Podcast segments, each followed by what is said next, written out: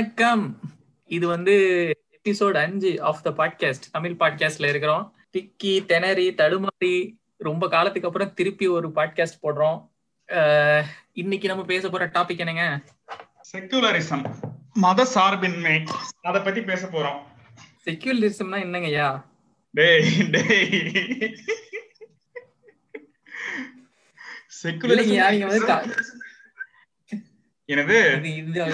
இந்த சொல்லாடல் வந்து மக்களுக்கு புரியற மாதிரி தெளிவா சொன்னீங்கன்னா புரியும். நீங்க பட்டையே வந்து எலைட் மாதிரி பேசுனீங்கன்னா எப்படிங்கய்யா புரியும்? செக்குலரிசம்லாம் நான் கேள்விப்பட்டது கூட இல்லைங்கய்யா வாழ்க்கையில. ஏதாவது சொல்லிட போறேன். செக்குலரிசம்னா மதச்சார்பின்மை. மதச்சார்பின்மைன்னா என்னன்னு கேட்டீங்கன்னா அது என்னன்னு தெரிஞ்சுக்கிறதுக்கு தான் நாம இந்த பாட்காஸ்ட் நடத்திட்டு இருக்கோம் பேசிக்கலா. ஓ அப்படியா? யாருக்கு மதச்சார்பின்மை? பூசாரிக்கு மதச்சார்பின்மையா? இல்ல, அரசாங்கம், அரசாங்கத்தோட மதச்சார்பின்மை. அத பத்தி தான் பேசிட்டு இருக்கோம். சரி, ஒரு அரசாங்கத்துக்கு மதம் இருக்கலாமா இல்ல இருக்க கூடாதா அப்படிங்கறத பத்தி பேச போறோம்ன்றீங்களா? இல்ல, ஒரு மதச்சார்பின்மையான அரசுன்றது இப்படி இருக்குது.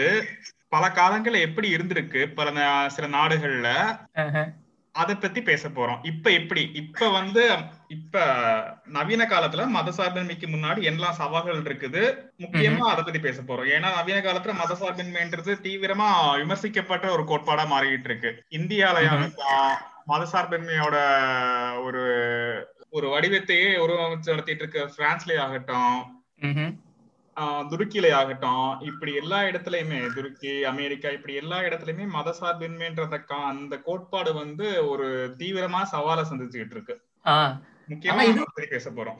அதுக்கு முன்னாடி நாம இந்த மதசார்பின்மை கோட்பாட்டோட தொடக்க காலங்கள், அது எப்படி ஒவ்வொரு நாடுலயுமா சில நாடுகளை எடுத்துக்கிட்டு அந்த நாடுகளை உருவாச்சுது, அந்த நாடுகளை எந்தெந்த பாதைகளை கடந்து வந்திருக்கு, இப்ப அதுக்கு முன்னாடி இருக்க சவால்கள், கிட்டத்தட்ட இந்த வயசுல நாம போக போறோம்ன்றது என்னோட திட்டம். எனக்கு இதுல ஆச்சரியமா இருக்கிறது ஒரு விஷயம் என்னன்னா, வந்து நீங்க இப்ப சொன்னது என்னன்னா வந்து எல்லா நாட்டிலையும், இது வந்து அமெரிக்காவா இருக்கலாம், பிரான்ஸா இருக்கலாம், துருக்கியா இருக்கலாம், இந்தியாவா இருக்கலாம், அது எல்லாத்துலயுமே வந்து இப்ப வந்து மத சார்பின்மை அப்படிங்கிறது, மதங்கிறது ஒரு பிரச்சனையாயிட்டு வருது அப்படிங்கறத சொல்லிட்டு இருந்தீங்கல்ல.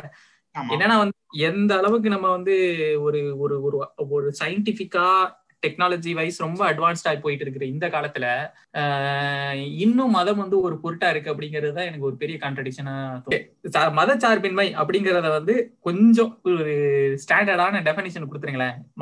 மதச்சார்பின்மை அப்படிங்கறது அப்படின்னா நீங்க என்ன சொல்ல வரீங்க? ஏன் வந்து அது ஒரு அரசுக்கு முக்கியம், அதுவும் தன்னை ஒரு ஒரு மதச்சார்பின்மை நாடு அப்படின்னு அடையாளப்படுத்தக்கூடிய அரசு எப்படி அந்த மதத்தை அணுகணுங்கிறத கொஞ்சம் விரிவா சொல்லுங்க. அந்த மதத்தை எப்படி அரசு அணுகணுன்றத நாம போக போக பார்க்கலாம். ஆனா மத சார்பின்மைனா என்னன்னு நாம எப்படி வரையறுக்கணும்ன்றத நம்ம முதல்ல பார்க்கலாம்.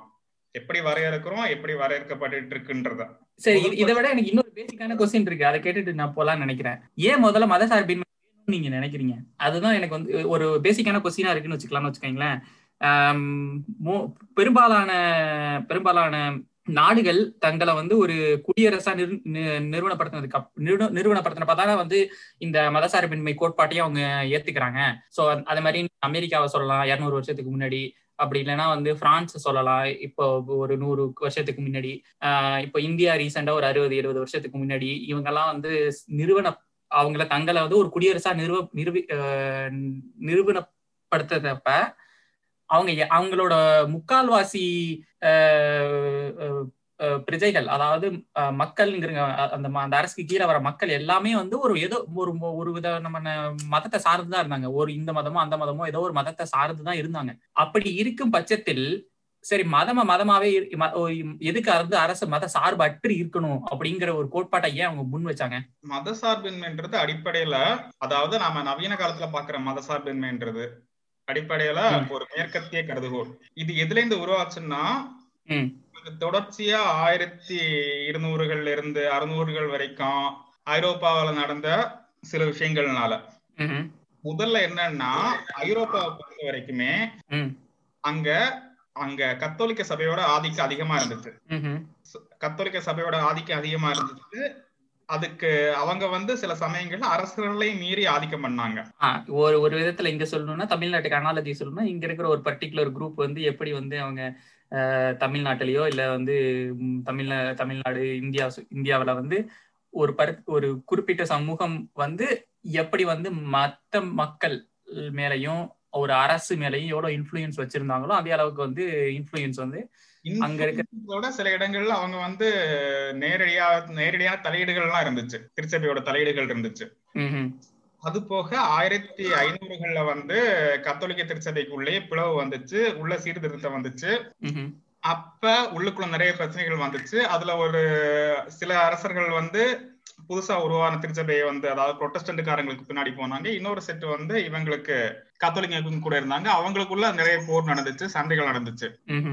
விளைவா அதுக்கு அடுத்த தலைமுறைகள்ல வந்தவங்க எல்லாம் என்ன மாதிரி நினைச்சாங்கன்னா, ஒரு 1600s பிற்பகுதிகள்ல இருந்து ஒரு 1800s சொல்லலாம், அந்த டைம்ல வந்து நாம இன்னைக்கு நவீன சிந்தனையாளர்கள் சொல்லக்கூடிய நிறைய பேர் எழுத ஆரம்பிச்சாங்க. குறிப்பா வால்டேர், ரூசோ இவங்க, அதுக்கப்புறம் இங்க ஹியூம், இவங்க எல்லாம் எழுத ஆரம்பிச்சாங்க. எதை பத்தி எழுத ஆரம்பிச்சாங்க இவங்க எல்லாம்? அதாவது மதத்துக்கு வெளியே இருக்கக்கூடிய ஒரு அரசியல் கோட்பாடை பத்தி. அதாவது அவங்க பொதுவாவே எழுத ஆரம்பிச்சாங்க, பொதுவான சமூக காரியங்கள், அதுக்கப்புறம் அரசியல் விஷயங்களை பத்தி எழுத ஆரம்பிச்சாங்க. அவங்க எழுதும்போது அந்த மதத்துக்கு வெளியே இருக்க அரசியலை பத்தி அவங்க எழுத ஆரம்பிச்சாங்க. இந்த காரணத்தினால அந்த அந்த டைம்ல இருந்து அரசியல்ல பொதுவா அந்த குரல் வர ஆரம்பிச்சது. மதம் வந்து அரசியல் இருந்து பிரிஞ்சிருக்கணும், அரசியலுக்கு மதத்துக்கு சம்பந்தம் இருக்கக்கூடாதுன்றது மாதிரி. 1789 நடந்த அந்த பிரெஞ்சு புரட்சியில அரசர்கள் மட்டும் இல்லாம அந்த அந்த காலத்துல இருந்த அந்த திருச்சபையில இருந்த குறிப்பிட்ட பகுதிகளை கட்டுப்பாட்டுக்குள்ள வச்சிருந்தவங்க அந்த தூக்கி எறியப்பட்டாங்க. அதனால அந்த பிரெஞ்சு மதசார்பின்மை 1789 இருந்தே ஆரம்பிக்குது கிட்டத்தட்ட. அதுல அந்த அந்த பிரிக்கப்படுறதுக்கு அவங்க எடுக்கப்படுற முயற்சிகள் வந்து 1789 ஆரம்பிக்குது, 1789. அது போக போக என்ன மாதிரி ஆகுதுன்னா, அவங்க திருச்சபையை ஒதுக்குறாங்க, நிறைய விஷயங்கள்ல திருச்சபையோட ஆதிக்கத்துல இருக்க விஷயங்கள்ல இருந்து அவங்க அரசாங்கத்துக்கு மாத்துறாங்க. நிறைய விஷயங்கள் நடந்து இயேசு சபை பாதிரிகளை வந்து அவங்க வந்து பிரான்ஸ்ல இருக்கக்கூடாதுன்னு சொல்றாங்க. கடைசியில 1905 வந்து அந்த சட்டத்தை வந்து முடியுது. பிரான்ஸ்ல ஒரு சட்டம் ஏற்றுறாங்க, அரசும் பிரான்ஸோட மதசார்பின்மை சட்டம்ன்றது பேசிக்கலா அதுதான். 1905 ஏற்றின அந்த சட்டம் தான் அரசும் மக்களும் வந்து பிரிஞ்சிருக்க, அரசும் சபையும் வந்து பிரிஞ்சிருக்கணும்ன்ற மாதிரி. அதாவது 3 பேசிக்கலா ஒரு 3 கோட்பாடுகள் இருக்கு இந்த சட்டத்துல. ஒண்ணு வந்து அரசும் சபையும் பிரிஞ்சிருக்கணும், சபை இல்லைன்னா எந்த மத நிறுவனமும் பிரிஞ்சிருக்கணும். இன்னொன்னு, எந்த மதத்தையும் பின்பற்றதுக்கு உரிமை உண்டு. அதுக்கப்புறம் மனசாட்சிக்கு சுதந்திரம் உண்டு. இந்த 3 கோட்பாடுகளையும் பேஸ் பண்ணி 1905 பிரான்ஸ்ல அந்த சட்டம் வருது. இது வந்து பிரான்ஸ்ல அந்த மதசார்பின்மையோட ஆரம்ப கட்டம். ஒரு சட்டமா இது கொண்டு வந்த டைம் வந்து 1905 தான். சோ 1905 இருந்து இந்த சட்டம் இருக்குது. ஆனா இப்ப வந்து சமீப காலத்துல வந்து பிரான்ஸ்ல வந்து இந்த சட்டம் ரொம்ப ஒரு ஹாட்லி டிபேட்டட் அப்படிங்கிற மாதிரி ஒரு பேசப்பட்டுக்கிட்டு வருது அங்க இருக்கிற ஒரு அரசியல் களத்துல. அதற்கான காரணங்கள் என்ன? ஏன் இப்ப வந்து திடீர்னு இதை வந்து ரீஓபன் பண்றாங்க? ரீஓபன் பண்ணு சொல்ல முடியாது, பட் இது வந்து திருப்பி வந்து ஒரு புத்துணர்ச்சி பெற்றிருக்கு இந்த ஒரு பர்டிகுலர் டாபிக். அவங்க லைசீட்டே அப்படின்னு சொல்றாங்களா, அதை அப்படிங்கிறது வந்து பிரெஞ்சு அரசியல் களத்துல வந்து திருப்பி இது வந்து ஒரு விவாத பொருளா ஆகியிருக்குது. ஏன் இந்த மாதிரி, எதனால? முதல் பிரச்சனை வந்து நம்ம பிரெஞ்சோட அந்த மதசார்பின்மையை பார்க்கும்போது 1905 நிறுவப்பட்ட அந்த சட்டம்னாலும் திரும்ப 1946 வந்து அரசியல் அமைப்புலதான் அது வந்து ஃபுல்லா அவங்க வந்து இது பண்ணாங்க. ஏன்னா இடையில வந்து ஜெர்மன் ஆதிக்க இருந்த டைம்ல வந்து அந்த அரசு வந்து கத்தோலிக்க மதம் பக்கமா போக ஆரம்பிச்சது.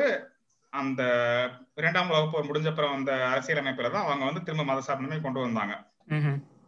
இப்ப அப்போதைக்கு இருந்த பிரெஞ்சு மக்கள் தொகை வந்து கிட்டத்தட்ட ஒரு என்ன சொல்லலாம், ஒரு மாதிரி ஹோமோஜீனியஸ், தமிழ் எப்படி சொல்றது, அதை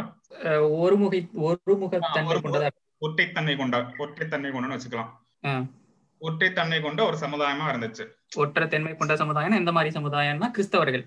ஆமா, கிறிஸ்தவர்கள் மெயினா வேற வேற பிரிவுகளை சார்ந்த கிறிஸ்தவர்களாக இருந்தாலும் கிட்டத்தட்ட அவங்க வந்து பிரெஞ்சு கிட்டத்தட்ட பிரெஞ்சு நாடுன்றது ஒரு மதம் மாதிரி ஆயிருந்து வச்சுக்கலாமே அந்த டைம்ல. அப்ப வந்து இந்த பிரெஞ்சு நேஷனலிசம் அப்படிங்கிறது வந்து மற்ற எல்லா ஒரு ஒரு ஒரு யுனைட்டிங் ஃபேக்டர்ஸை விட வந்து ஓங்கி இருந்தது. ஆமா, இது போக போக நீ வந்து பிரெஞ்சுக்கு பிரெஞ்சு மக்கள் தொகையில வந்து வெளிநாட்டுல இருந்து வந்து குடியேறினவங்க மக்கள் தொகை எவ்வளவு இருக்குன்னு பார்த்தேன்னா அது ஒரு 70, 80, 90 வரைக்கும் கிட்டத்தட்ட 7% இருக்கும். ஆனா 2020 வந்து அது வந்து சடனா 2090 இருந்து 2020 வரைக்கும் இருக்க பீரியட்ல அது ஒரு 3% கூட அதிகமாகும். அதாவது 7% இருந்தவங்க இப்ப வந்து 10% ஆயிடுவாங்க. 10% ஆயிடுவாங்க. இவங்க எல்லாருமே பெரும்பாலும் அதான் சொல்றேன், இவங்க எல்லாருமே பெரும்பாலுமே இஸ்லாமிய நாடுகள்ல இருந்து வந்தவங்க. மிடில் ஈஸ்ட் அப்படின்னு சொல்லக்கூடிய அந்த இஸ்லாமிய நாடுகள்ல இருந்து வந்தவங்க. மிடில் ஈஸ்ட்ன்றத விட இவங்க வந்து ஆப்பிரிக்கால இருந்து அதிகமா வந்திருக்காங்க நாம சொல்லலாம். அதுவும் ஒரு காரணம். அதாவது மிடில் ஈஸ்ட்ல இருந்து அங்க வந்தவங்க ரொம்ப கம்மி. ஓகே, இவங்க வந்து ஆப்பிரிக்கால இருக்கக்கூடிய இஸ்லாமிய நாடுகள்ல இருந்து வந்து இஸ்லாமியர்கள் மெயினா. அதுலயும் இப்ப அல்ஜீரியா வந்து ஒரு காலத்துல பிரெஞ்சு காலனியா இருந்துச்சு. அதனால அந்த அல்ஜீரியர்கள் வந்து சுதந்திரம் அடைஞ்ச பிறகு இங்க பெரும்பாலும் 1970 வந்து அதிகமா குடியேற ஆரம்பிச்சாங்க. அதனால இந்த பிரெஞ்சு சமுதாயம்ன்றது அந்த ஒற்றைத்தன்மை வந்து காணாம போகுது ஒரு கட்டத்துல. இவங்களோட நெறிமுறைகள், பிரெஞ்சு சமுதாயத்தோட நெறிமுறைகளும் இஸ்லாமிய சமுதாயத்தோட நெறிமுறைகளும் புதுசா வந்து குடியேறவங்களோட நெறிமுறைகளும் வந்து வேற வேற.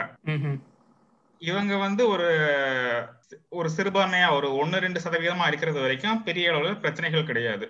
ஆனா இப்ப இவங்க சிறுபான்மை இஸ்லாமியர்கள் பிரான்ஸ்ல 9% வந்துட்டாங்க.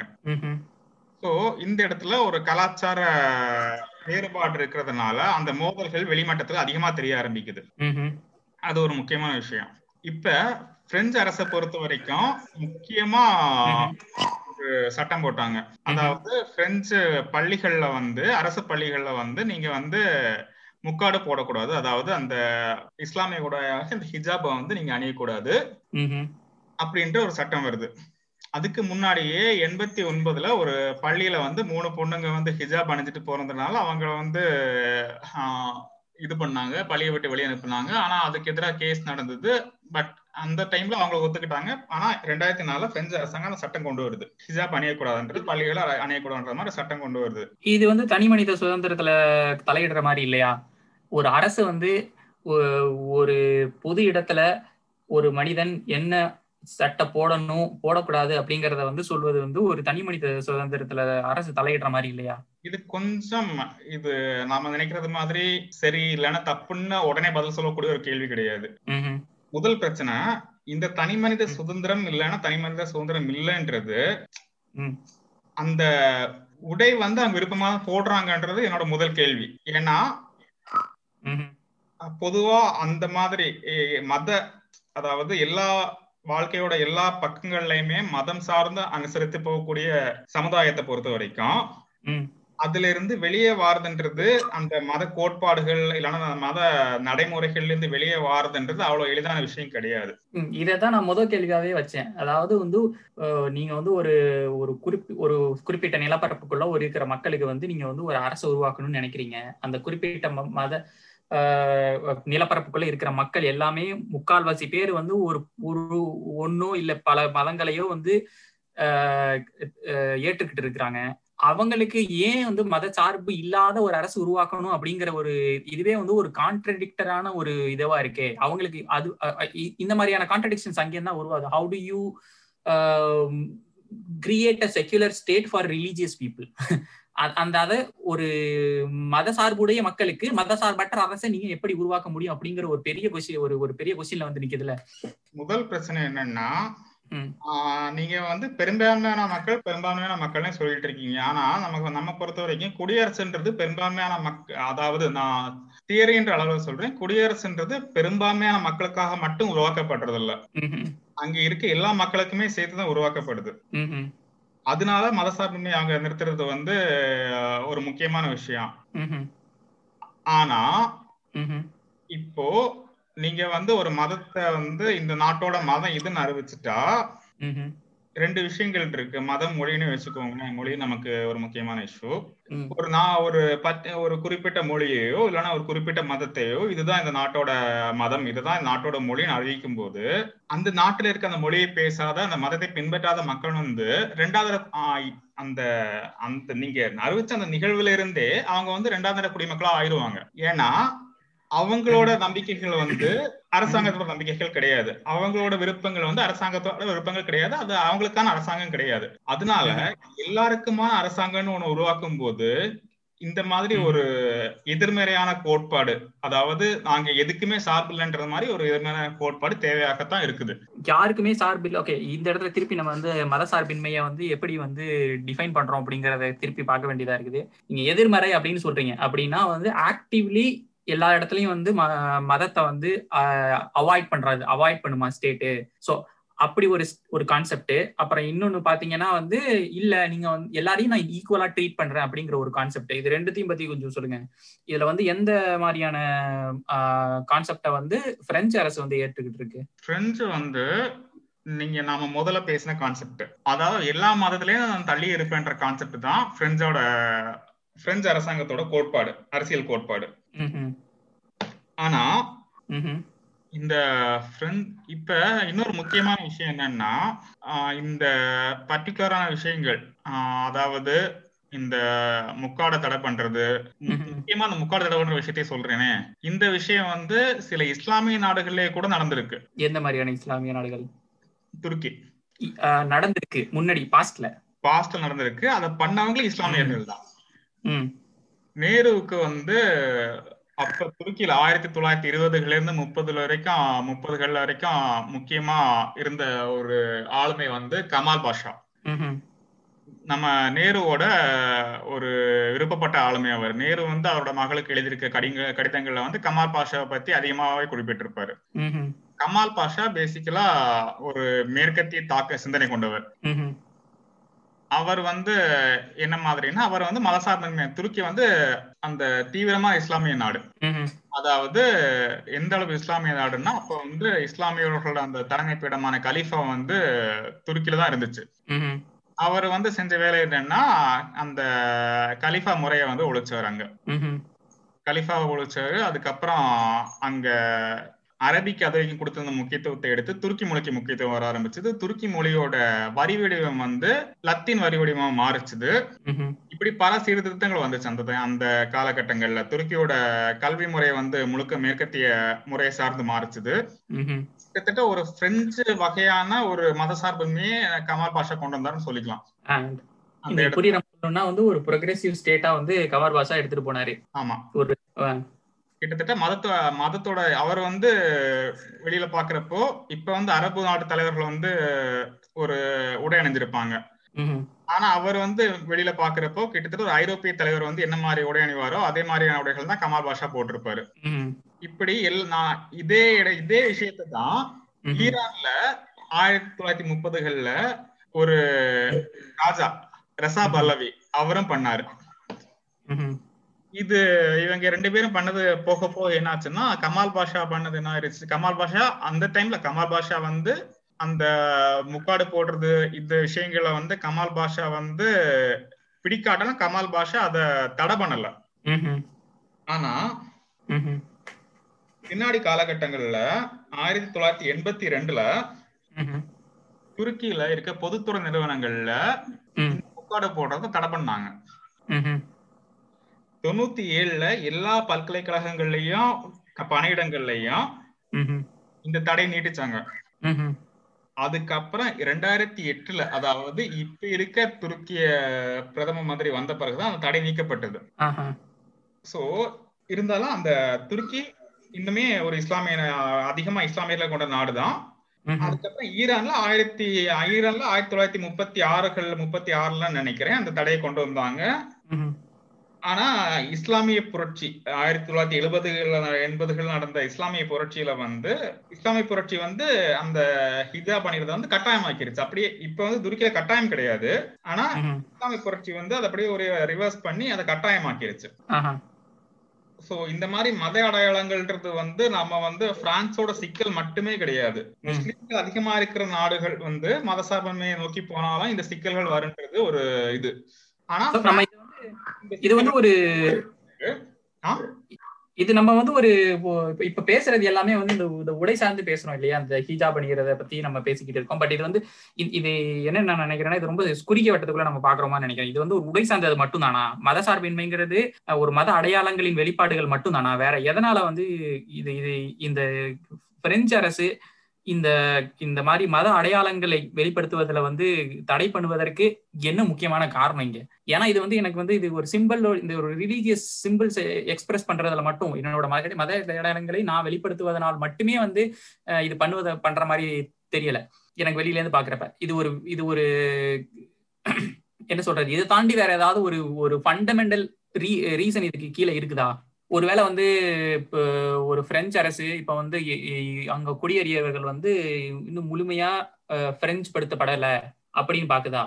அதனால வந்து இந்த மத அடையாளங்களை வந்து இதனால பின்னாடி வந்து பிரெஞ்சு குடியரசுக்கு வந்து ஒரு சிக்கல் வருமோ, அவங்க காத்து வச்சிருக்கிற ஃப்ரீடம், லிபர்ட்டி அந்த மாதிரியான விஷயங்களுக்கு வந்து பின்னாடி வந்து அச்சுறுத்தல் வருமோ அப்படிங்கறதுனால இந்த மாதிரியான நடவடிக்கைகள் பார்க்கப்படுதா, எடுக்கப்படுதா? இந்த சிக்கல் வந்து எப்படி வருதுன்னா, அந்த முதல் பிரச்சனை வந்து பிரெஞ்சோட பெரும்பான்மை குடிமக்கள், அதாவது கிறிஸ்தவர்கள் வந்து கிட்டத்தட்ட ஒரு பெரும்பாலானவர்கள் வந்து மத நீக்கம் செய்யப்பட்டவர்களாக மாறிட்டாங்க. கிட்டத்தட்ட மேற்கத்திய நாடுகள் எல்லாத்துலயுமே நிலைமை அதுதான். அங்க இருக்க பெரும்பான்மையான மக்கள் வந்து கிட்டத்தட்ட மத நீக்கம் செய்யப்பட்ட மக்கள் தான். ஆனா இங்க பிரெஞ்சு பள்ளியிலன்றது வரும்போது, அதாவது அரசு பள்ளிகளை இவங்க தடை பண்ணியிருக்காங்க. அரசு பள்ளிகளை வரும்போது இவங்கள நீ சொல்றது மாதிரியே இந்த பிரெஞ்சு அரசாங்கம் வந்து என்ன பிரச்சனைன்னா, அது வந்து இவங்க எல்லாரையுமே ஒரே குடிமக்கள்ன்ற ஒரு இதுக்குள்ள கொண்டு வர முடியாதுன்றதுதான். இந்த மாதிரி இது வந்து மாணவர்களுக்குள்ளேயே ஒரு வகையான சின்ன வயசுல இருந்தே வேற்றுமையை உருவாக்குன்றதுன்றது பிரெஞ்சு அரசாங்கத்தோட ஒரு கவிஞர் ஒரு இதுன்னு வச்சுக்கலாமே, ஒரு என்ன அந்த இது. நம்ம கொஞ்சம் லோக்கல் லெவல்ல பார்த்தோம்னா, ஒரு 2 வருஷத்துக்கு முன்னாடி நியூஸ் வந்திருக்கும், பள்ளிகளில் கயிறு கட்டி கொண்டு வர தடைன்றது மாதிரி தமிழ்நாடு அரசுனா ஒரு, அதாவது ஒரு குறிப்பிட்ட சாதி குழுவினர் வந்து இந்த கலர்ல நாங்க கயிறு கட்டிட்டு வருவோம், இன்னொரு குறிப்பிட்ட சாதி குழுவினர் வந்து இந்த குழுல வந்து கயிறு கட்டிட்டு வருவாங்கன்றது மாதிரி ஒரு நிலைமை இருந்துச்சு. அது வந்து எடப்பாடி அரசோட ஒரு போல்டான மூவா கூட பார்க்கப்பட்டது. எல்லா தரப்பினரும் வந்து அதை வரவேற்றாங்க. எல்லா தரப்பினருங்கிறது ப்ரோக்ரெசிவா திங்க் பண்ற அமைப்புகள் எல்லாமே வந்து அந்த ஆர்டரை வந்து வரவேற்றாங்கல்ல. ஆமா.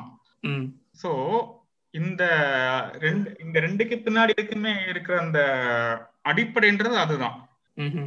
இங்க அந்த பிரிவுன்றது வரக்கூடாதுன்றது மாதிரி அவங்களுக்குள்ள அந்த முதல் அவங்களை பொறுத்த வரைக்கும் அந்த முதல் சிந்தனை வந்து நான் ஒரு பிரெஞ்சு குடிமகன்றதான் இருக்கணும், அதுக்கப்புறம் தான் எல்லாமே ஓகே. அதாவது இப்போ என்ன சொல்றதுன்னா வந்து பிரெஞ்சு நேஷனலிசம் வந்து ஒரு ரிலீஜியஸ் ஐடென்டிட்டியை விட வந்து ட்ரைம்ப் ஆகணும் அப்படிங்கிறது தான் அவங்களோட எண்ணம்.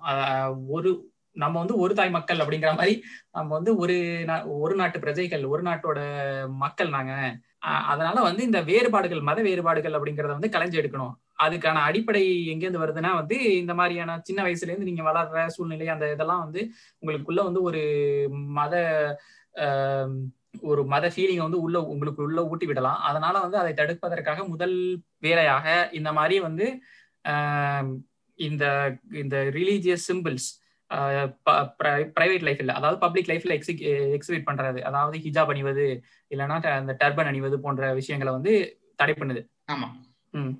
அது மட்டுமே அவங்க ஒரு பிரச்சனையா இல்லையா? அதுக்கப்புறம் வந்து இன்னொரு இது இன்டென்சிஃபை ஆனதுக்கு இன்னொரு பிரச்சனை என்னன்னா, அங்க இருக்கிற இந்த சார்லி ஹெபிடோ அப்படிங்கிற வந்து ஒரு பத்திரிகை வந்து அங்க முகமது நபிகள் அவர்களோட வரைபடத்தை வந்து வெளியிடுது. அதாவது அங்க இஸ்லாமியர்களுக்குள்ள இருக்கிறது என்னன்னா வந்து அவங்களுக்கு வந்து உருவ வழிபாடு கிடையாது. சிலையோ வந்து படமோ வந்து வச்சு அவங்க வழிபட மாட்டாங்க, கிடையாது. ஆனா அவங்கள நான் டிவீட் பண்றேன் அப்படிங்கிற மாதிரி வந்து சார்லி ஹெபிடோ வந்து ஒரு கார்ட்டூனை வெளியிடுது, கேலி சித்திரம் வெளியிடுது. அந்த அதுக்கான ரியாக்ஷனா வந்து என்ன நடக்குதுன்னா வந்து அங்க அந்த பத்திரிகையில வேலை பார்த்த சில 2-3 பேரா கொலை செய்யப்படுறாங்க இஸ்லாமியர்களால. சோ அப்பவும் வந்து இந்த பிரச்சனை வந்து அந்த இடத்துல வலுக்குது இல்லையா? ஆமா. ஏன்னா பிரான்ஸை பொறுத்த வரைக்கும், இப்ப இந்தியாவை நீ எடுத்துக்கிட்டேன்னா அந்த மாதிரி ஒரு கார்ட்டூனை வெளியிட முடியாது. அதுக்கான காரணங்களும் நம்ம பின்னாடி வருவோம். சரி, ஆனா பிரான்ஸை பொறுத்த வரைக்கும் அவங்களுக்கு அந்த தெய்வ நந்தினி பிளாஸ்பமிலான்னு சொல்லுவாங்க, அது வந்து கிடையாது. அதனால பிரான்ஸ்ல அந்த மாதிரி கார்ட்டூன்களை அவங்க தாராளமா வெளியிட முடியும். மிஞ்சி போனா அவங்களை நீங்க விமர்சிக்கலாம், என்ன வேணாலும் பண்ணிக்கலாம். ஆனா பிரான்ஸ்ல அந்த தடை கிடையாதுன்றதுனால அவங்க சுதந்திரமா அந்த கார்ட்டூனை வெளியிட்டாங்க. அதற்கான எதிர்வினையாதான் அந்த கொலைகள் நடந்தது. இந்த இதுவும் நான் சொன்ன அந்த கலாச்சார வேறுபாடுகளும் ஒண்ணுதான். இப்ப அதே சார்லி ஹெப்டோவோ இல்லைன்னா இந்த இதுல வந்து வேற ஒரு மதம் இல்லைன்னா அங்கே பிரதானமா இருக்க கிறிஸ்தவத்தை எடுத்துக்கலாமே, அந்த மதத்துல இருக்க யாரையாவது சித்தரிச்சு கேலி சித்திரங்கள் போட்டு அந்த மாதிரி ரியாக்ஷன் வந்திருக்காது, அந்த மாதிரி எதிர்வினை வந்திருக்காது. ஒரு எடுத்துக்காட்டுக்கு சொல்லணும்னா டாவின்சிக்கு ஒன்னு ஒரு படம் வந்தது இருக்கா, அந்த படத்தை இந்தியால இருக்க 7 மாநிலங்கள் தடை பண்ணுச்சு. அந்த படத்தை இந்தியா முழுக்க தடை பண்ணணும்னா சுப்ரீம் கோர்ட்டுக்கு பெட்டிஷன் போட்டாங்க. ஆனா சுப்ரீம் கோர்ட் வந்து தடை பண்ண மறுத்துருச்சு. அந்த படம் வந்து கிறிஸ்தவர்கள் அதிகமா இருக்கிற எந்த மேற்கத்திய நாட்டிலையுமே தடை பண்ணப்படல, இந்தியால மட்டும்தான் அந்த இந்தியால அது 7 மாநிலங்கள் மட்டும்தான் அந்த படம் தடை பண்ணப்பட்டுச்சு. இது வந்து ஒரு மத வேறுபாடுன்றத விடையும் ஒரு கலாச்சார வேறுபாடுன்றத ஒரு முக்கியமான விஷயம். ஸோ இதை பேசுறதுனால எனக்கு இன்னொரு விஷயம் என்ன சொல்லுதுன்னா வந்து இந்த சார்லி ஹெப்டோங்கிறது வந்து ஏதோ வந்து ஒரு ப்ரொக்ரெசிவான ஒரு பத்திரிகையெல்லாம் கிடையாது அப்படிங்கிறத நான் படிச்சது. அது வந்து ஒரு ரைட் விங்கோட தன்னை ஐடென்டிஃபை பண்ணக்கூடிய ஒரு விஷயம். அந்த கேலி சித்திரத்தை வெளியிட்டது கூட வந்து என்ன சொல்றதுன்னா வந்து ஒரு சீண்டல் விதமாக தான் அவங்க வெளியிட்டாங்க அப்படிங்கறதெல்லாம் கூட குற்றச்சாட்டு வருது. சார்லி ஹெப்டோ வந்து ஒரு வரதுசாரி சிந்தனை கொண்ட பத்திரிகைன்றது உண்மைதான். சார்லி ஹெப்டோவை பொறுத்த வரைக்கும் அது சில பல இன்னும் பல கேலி சித்திரங்களையும் போட்டிருக்கு. அதாவது இன்னும் ஒரு 10 வருஷத்துல அது பிரான்ஸ் வந்து இஸ்லாமிய நாடாயிரும் அப்படின்றது மாதிரி பயமுறுத்தலையும் சார்லி ஹெப்டோ பண்ணிட்டு இருக்கு. சார்லி ஹெப்டோ அந்த கொலைகள் நடந்த கொஞ்ச நாட்கள்லயே ஒரு நாவல் வந்தது பிரான்ஸ்ல, சப்மிஷன் ஒரு நாவல். எழுதுனது மிஷல் வெல்பெக். நாவலோட இது என்னன்னா, கதை என்னன்னா 2022 தேர்தலில் வந்து பிரான்ஸ்ல ஒரு இஸ்லாமிய கட்சி ஜெயிக்குது. அந்த இஸ்லாமிய கட்சி வந்து இஸ்லாமிய மத சட்டங்களை வந்து பிரான்ஸ்ல அமல்படுத்துதுன்றது மாதிரி ஒரு, அதாவது அந்த அதிகமா பொண்டாட்டி அந்த மாதிரியான சட்டங்களை அமல்படுத்துதுன்றது மாதிரியான ஒரு நாவல் அது. சோ பிரான்ஸை பொறுத்த வரைக்கும் அந்த வலதுசாரி சிந்தனை கொண்டவர்கள் வந்து இஸ்லாமியர்களை டார்கெட் பண்றாங்க. இஸ்லாமியர்களை ஏன் டார்கெட் பண்றாங்கன்னா, முக்கியமா இஸ்லாமியர்கள் வந்து அதிகமா அங்க வர அகதி அந்த குடிபெயர்ந்தோர்ன்றதுனால எல்லா இடத்துலயுமே வலதுசாரிகளுக்கு ஒரு பொதுவான ஒரு அடிக்கக்கூடிய ஆட்கள் யாருன்னா இந்த குடிபெயர்ந்தோர். அமெரிக்கா ஆகட்டும், இந்தியா ஆகட்டும், இல்ல ஐரோப்பா ஆகட்டும், இவங்க வந்து அதிகமா குறிவைக்கிறது யாருன்னா இலங்கை ஆகட்டும். ஆமா, இவங்க வந்து அதிகமா குறிவைக்கிறது வந்து இந்த குடிபெயர்ந்து வாரவங்களை தான். சோ இந்த குடிபெயர்ந்து வாரவங்க வந்து ஹிந்து மதத்தவங்களா இருந்தா அவங்களையும் அவங்க குறி வச்சிருப்பாங்க அதிகமா வாரதா இருந்தா. இவங்களோட ஒரு இது என்னன்னா, இவங்க குடிபெயர்ந்தோர் வந்து வலதுசாரிகள் எல்லாமே வந்து ஒரு அன்னியனா பாக்குறாங்க. இந்த இடத்துல தானே இது காம்ப்ளிகேட்டட் ஆயிடுது. சோ இப்போ வந்து என்னை வந்து சீண்டுவதற்காகவே வந்து ஒருத்தன் வந்து கேலி சித்திரம் வரையறான் அப்படிங்கும் போது வந்து என்னை சிறுமைப்படுத்துறதுக்காக, என்னோட வழிபாட்டை சிறுமைப்படுத்துவதற்காக, என்னோட நம்பிக்கையை வந்து சிதைப்பதற்காகவே ஒருத்தன் வந்து என்னை சீண்டலா வந்து ஒரு சித்திரத்தை வெளியிடுறான் அப்படிங்கும் போது அந்த இடத்துல வந்து அந்த ரியாக்ஷன் எஸ்பெஷலி அவங்க ஓகே இந்த சைடு அந்த கொலை செஞ்சதெல்லாம் வந்து ஓவர் ரியாக்ஷன், அது வந்து எந்த விதமான சந்தேகத்துக்கும் இடையில்லாம அதெல்லாம் நம்ம ஒத்துக்கிறோம். இருந்தாலும் இந்த ஆக்ஷன் அது அப்படிங்கிறது இருக்குல்ல, ஆக்ஷன் அதுக்கப்புறம் தான் ரியாக்ஷன் வருது. இந்த ஆக்ஷன் அப்படிங்கிறதே வந்து ஒரு சீண்டலுக்கான ஒரு ஆக்ஷனாவே இருக்குது. ஸோ இந்த இடத்துல வந்து ஒரு அரசு, மதசார்பற்ற அரசுங்கிறது எப்படி வந்து ரியாக்ட் பண்ணணும் இந்த இடத்துல, இதுக்கான கோட்பாடுகள் வந்து பிரெஞ்சு அரசு வரையறை செஞ்சிருக்குதா? பிரெஞ்சு அரசாங்கத்தை பொறுத்த வரைக்கும் அது எல்லா சீண்டல்களையும் தாராளமா அனுமதிக்குது. அது ஒரு முக்கியமான விஷயம். அப்ப வந்து இவங்க வந்து நாளைக்கு எல்லா சீண்டல்களையும் பண்ணுதுன்னா, ஆனா பிரெஞ்சு அரசை தவிர பிரெஞ்சு அரசு கிண்டல் பண்ணி சீண்டல் போடலாமா? பிரெஞ்சு அரசியல் தலைவர்களும் அந்த கார்ட்டூன்ல எக்கச்சக்கமா கார்ட்டூன்ல அறையப்பட்டிருக்காங்க. ஓகே, அப்ப அது பிரச்சனை இல்ல. அதாவது வந்து பிரெஞ்சு அரசியோ பிரெஞ்சு நேஷனாலிட்டி, சார்லி ஹெப்டோ வந்து பிரெஞ்சு மதசார்பின்மையை கிண்டல் எடுத்து கார்ட்டூன்கள் போட்டிருக்குது. அது முக்கியமா சொல்றது என்னன்னா, நீங்க இந்த மாதிரி மதசார்பின்மையை கடைபிடிச்சு நீங்க வந்து நாசமா போயிருவீங்கன்றது மாதிரி கூட அது சொல்றதும் உண்டு. சரி, சோ இது வந்து நீ வந்து சீண்டல்கள் எல்லா இடத்துலயும் இருக்கதான் செய்யும். எல்லா மதத்துக்கு மேலேயும் விமர்சனங்கள் உண்டு, சீண்டல்கள் உண்டு, எல்லாமே உண்டு. அந்த எதிர்வினையை வந்து எதிர்வினை ஆற்றுறது ஆற்றாம போறதுன்றது ஒரு ஆப்ஷன். அப்படியே எதிர்வினை ஆற்றினாலும் அது எந்த மாதிரி போகுதுன்றது இன்னொரு இது. இப்ப 1988 அந்த ருஷ்டி எழுதின சாத்தானிக் வெர்சஸ் வந்து இந்தியால பேன் பண்ணாங்க. கிட்டத்தட்ட அந்த இஸ்லாமிய நாடுகளை வந்து தடை பண்றதுக்கு முன்னாடி இந்தியா தடை பண்ணிட்டாங்க. சோ இந்த ஒரு மாதிரி முந்திக்கிற எதிர்வினை அது. ஆனா அப்படி தடை பண்ணி அப்படி அந்த முக்கியமா அதுக்கப்புறம் தஸ்லிமா நஸ்ரீனோட நாவல் தடையா இருக்குது. பொதுவா இது எல்லாமே அந்த புண்படுத்திட்டாங்க அந்த அடிப்படையில வரதுதான். நீ வந்து அதை ப்ரொவோக் பண்றத நான் வந்து அதை புண்படுத்திட்டாங்க ஒரு மீமா சுருக்கிடுவேன். நான் அதை புண்படுத்தி எந்த புண்படுத்தலுமே அன்லஸ் உனக்கு என்ன வந்து யார் புண்படுத்த முடியும்னா எனக்கு நெருங்கினவாங்க ஏதாவது ஒரு விஷயம் என்ன பண்ணா எனக்கு அது புண்படும். எங்கேயோ இங்க இருந்து ஒரு 4 வீடு தள்ளி இருக்க ஒருத்தன் என்னை பத்தி வேற ஏதாவது பண்ணானா எனக்கு சம்பந்தமே இல்லாத ஒருத்தன் வந்து என்னை பத்தி ஏதாவது பண்ணானா எனக்கு புண்படுன்ற கட்டாயம் கிடையாது. அப்படியே கொஞ்சம் மனசு வருத்தப்பட்டா அது கொலை பண்ற அளவுக்கு ஒரு ரேஜா போகுன்றது மாதிரி கிடையாது. அந்த இடத்துல ஒரு மதன்ற ஒரு கான்செப்ட் வரும்போதுதான் இது எல்லாமே நடக்குது. அவன் என்ன புண்படுத்திட்டான்றதை விட என் மதத்தை புண்படுத்தின்றது தான் முக்கியமான விஷயம். என் மதத்தை புண்படுத்திட்டான், நான் சார்ந்திருக்க, நான் மதம் இல்லைன்னா நான் சார்ந்திருக்க கோட்பாடை புண்படுத்திட்டான், இல்லைன்னா நான் இப்படி அந்த ஒவ்வொருத்தருக்கும் ஒரு ஐடல்ஸ் இருக்காங்க. அந்த மதம் சார்ந்திருக்க கோட்பாடு, கிரிக்கெட் வீரர்கள், நடிகர்கள், ஆங்கில பத்தி பேசுறது, இது எல்லாமே தல அஜித் அவங்க 2 பேரோட விசிறிகளுமே மாத்தி மாத்தி புண்படுத்திக்கிட்டு இருப்பாங்க. அது நம்ம விசிறியா என்ன விசிறின்னு சொல்றீங்க? இங்க வந்து அவங்க எல்லாம் பக்தர்கள். ஓகேவா, இது இங்க வந்து சினிமாங்கிறது ஒரு மதம், வந்து சினிமாங்கிறது ஒரு பெரிய மதம், அது கீழே அஜித் ஒரு மதம் இருக்குது, விஜய் ஒரு மதம் இருக்கு. நேத்துக்குதான் சார் நிவேதா பேசும்போது கேட்டேன், சினிமான்றது ஒரு மதம். அப்படியே சார் நிவேதா சொன்னபடி சார் நிவேதா சிஷ்டாக மாறிக்கொண்டிருக்கிறாரா? ஸ்பைக் பேசுவோம், தொடர்ந்து பேசுவோம். இல்ல இந்த இவ்வளவு நேரம் நடந்த டிஸ்கஷன் எல்லாமே ஒரு பாயிண்ட் நோக்கி தாங்க எனக்கு திருப்பி போயிட்டே இருக்குது. என்னன்னா வந்து இங்க மத சார்புள்ள மக்களை வச்சுக்கிட்டு மத சார்பற்ற அரசை உருவாக்குறது எவ்வளவு பெரிய கஷ்டங்கிறது வந்து ஒரு காம்ப்ளெக்ஸான இஷ்யூங்கிறது மறுபடியும் இது ரிஃப்ளெக்ட் ஆயிட்டே வருது. அது மட்டும் இல்லாம நம்ம பிரான்ஸ போதுமான தோத்து தொங்க போட்டணும்னு நினைக்கிறேன். ஒரு அரசு வந்து மத சார்பற்ற அரசா இருக்கணும்னா அதோட மக்களும் மத சார்பற்றவர்களா இருந்தால் மட்டுமே இந்த மாதிரியான கான்ட்ராடிக்ஷன்ஸ் எல்லாம் களைய முடியும் அப்படிங்கிறது என்னோட கருத்து. அதற்கான முன்னெடுப்புகளை தான் அரசு வந்து ரொம்ப ஆக்டிவா பண்ணணும் அப்படிங்கிறது தெளிவா தெரியுது. பட் நம்ம இதை பத்தி கொஞ்சம் டீப்பரா பேசலாம். நம்ம இது வரைக்கும் வந்து வெளிநாடுகள்ல இருந்த செக்யூலரிஸ்ட் எல்லாம் பத்தி பேசிக்கிட்டு இருக்கிறோம், எஸ்பெஷலி பிரெஞ்சை பத்தி பேசிக்கிட்டு இருந்தோம். இப்போ கொஞ்சம் நகர்ந்து போய் நம்ம நாட்டுக்கு வரலாம்னு நினைக்கிறேன். சரி, நம்ம வந்து இப்ப கொஞ்சம் நகர்ந்து போய் இந்தியால இருக்கிற செக்யூலரிசத்தை பத்தி பேசலாம். இந்தியால இருக்கிற செக்யூலரிசம் முதல்ல எப்படி இருக்கிறதுன்னு, எப்படிப்பட்ட செக்யூலரிசம் அப்படிங்கிறத பாக்கலாம்.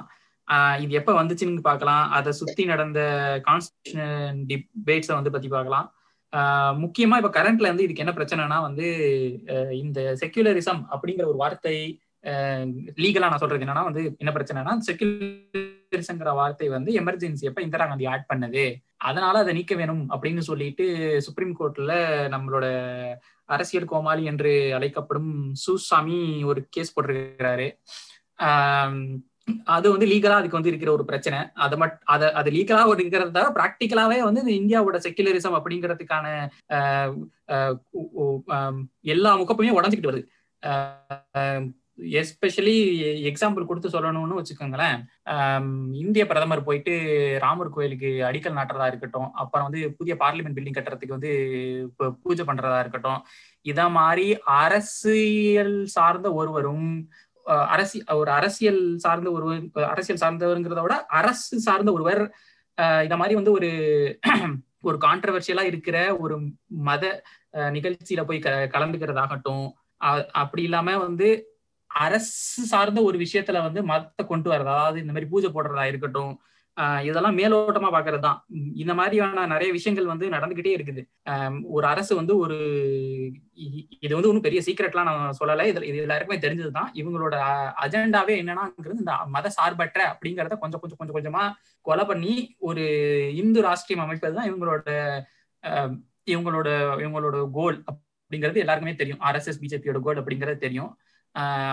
இது it is happening at an alarming rate. இந்த பிஜேபி அரசுங்கிறது வந்து இதை வந்து எவ்வளவு தூரம் ஆக்சலரேட் பண்ண முடியுமோ வந்து அதை ஆக்சலரேட் பண்ணி இதை கொண்டு போயிட்டே இருக்கிறாங்க. இதுக்கு இன்னொரு கொண்டு போயிட்டே இருக்கிறாங்க. அதனால இந்த இது வந்து இந்த இடத்துல வந்து இந்த செக்யூலரிசம் அப்படிங்கிறது இன்னைக்கு பேச வேண்டிய ரொம்ப முக்கியமான டாபிக்கா இருக்குது இந்தியன் கான்டெக்ட்ல.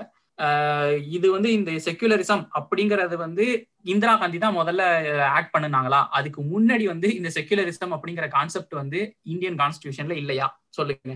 ஆமா, அதுக்கு வந்து அந்த அரசியலமைப்பு உருவாக்குனா அரசியலமைப்பு அவையை பத்தி பேசணும்.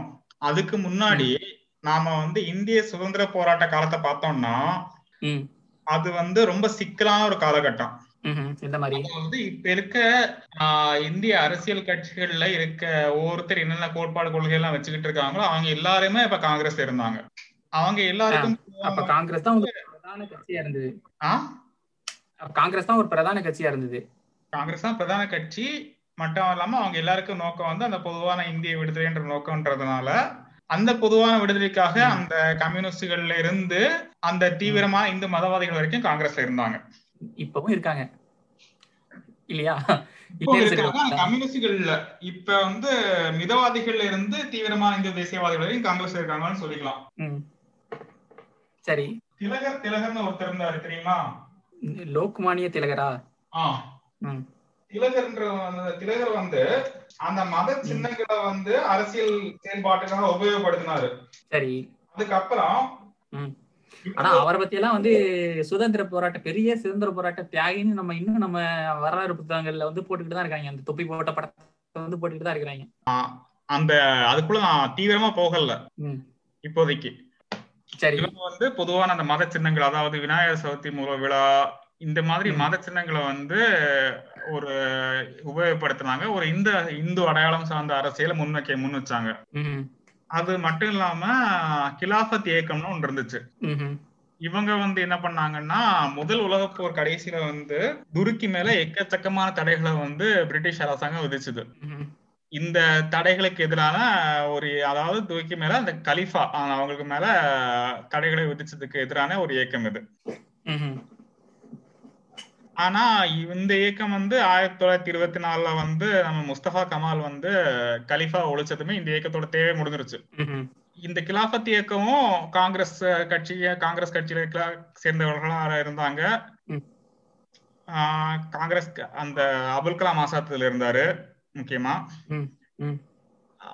அதாவது இஸ்லாமிய மத, இது பேசிக்கலா இது அடிப்படையா ஒரு இஸ்லாமிய மத சார்ந்த இயக்கம் தான். இதுல இருந்தவங்களும் காங்கிரஸ்ல இருந்தாங்க. லோகமானிய திலக் மாதிரியானவங்களும் காங்கிரஸ்ல இருந்தாங்க. இதை தாண்டி காங்கிரஸுக்குள்ள இடதுசாரி சிந்தனைகளை கொண்டவர்கள் இருந்தாங்க.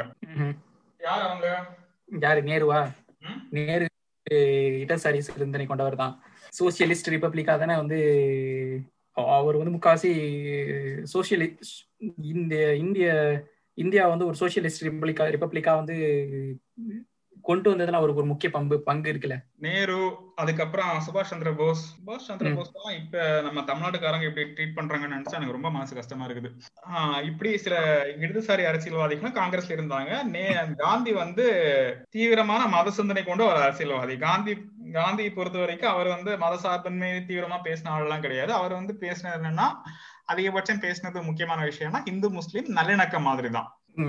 அவரும் வந்து மதம் மட்டுமே இல்ல, அவர் வந்து சாதி மட்டுமே பெருசாவும் பேசவும் இல்ல. நம்ம வேணா அவரை வந்து தேசப்பிதான்னு சொல்லிக்கிறோம், ஆனா அவரோட செயல்பாடுகள் வந்து முக்காவாசி வந்து ஒரு காந்தியை பத்தினது கிடையாது. நான் வந்து ஒரு கிளிம்ஸ் கொடுத்துட்டு போறேன், இவங்க எல்லாம் காங்கிரஸ்ல இருந்தாங்கன்ட்டு. சரி, ஓகே, நான் வந்து கொஞ்சம் எமோஷனல் ஆவாதீங்க. சரிங்க, நீங்க கண்டினியூ பண்ணுங்க. காந்தியை பத்தி வேணும்னா நம்ம ஒரு தனி பாட்காஸ்ட் இந்த ஃபர்னிச்சர் உடைச்சிடலாம், அது அப்புறமே பாத்துக்கலாம். அப்புறம் சரி, நீங்க சொல்லுங்க. இப்ப இந்த இந்த மாதிரி ஒரு தொகுப்பு தான் காங்கிரஸ்.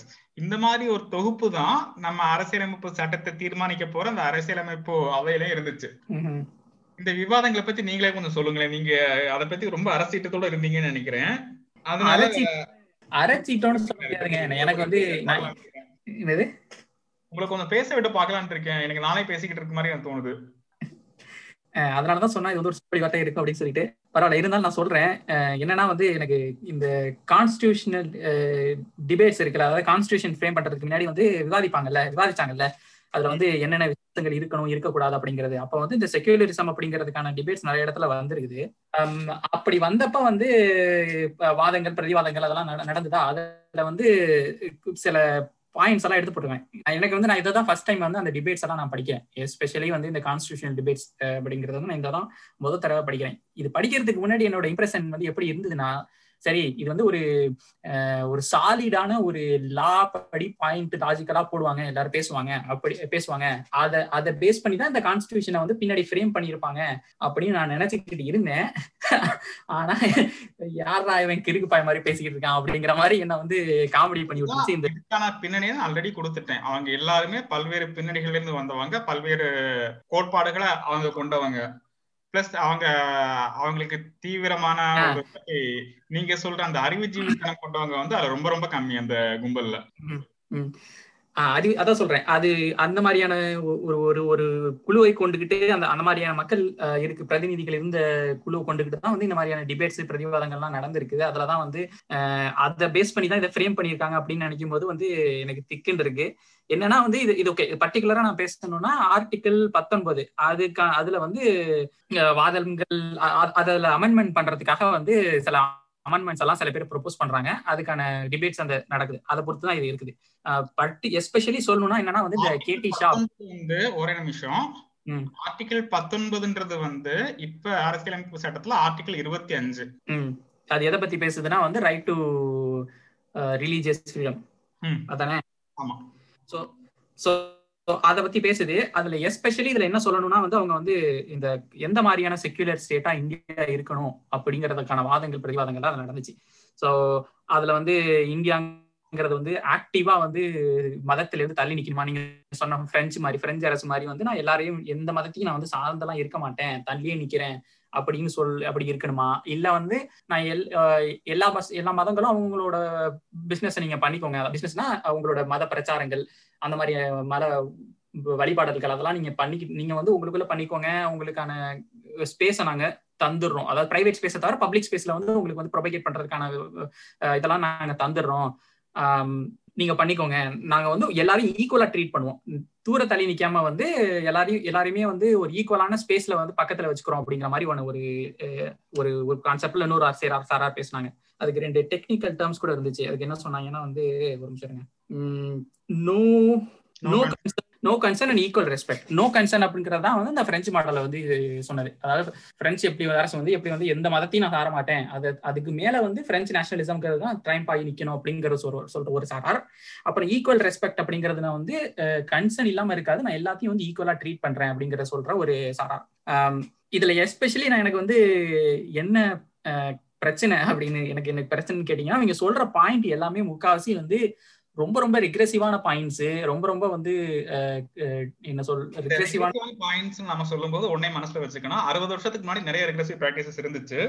அது உண்மைதான். இருந்தாலுமே வந்து அதான் சொல்றேன், அது இப்ப படிக்கிறப்ப வந்து என்ன சொல்றது, இந்த அந்த மாதிரியான ரெக்ரெசிவ் தாட்ஸ் உள்ளவங்க தான் வந்து இந்த கான்ஸ்டியூஷனுக்கு வந்து இன்புட்ஸ் கொடுத்துருக்காங்க அப்படின்னு நினைக்கும் போது constitution seems like an outdated document சொல்ல போனா.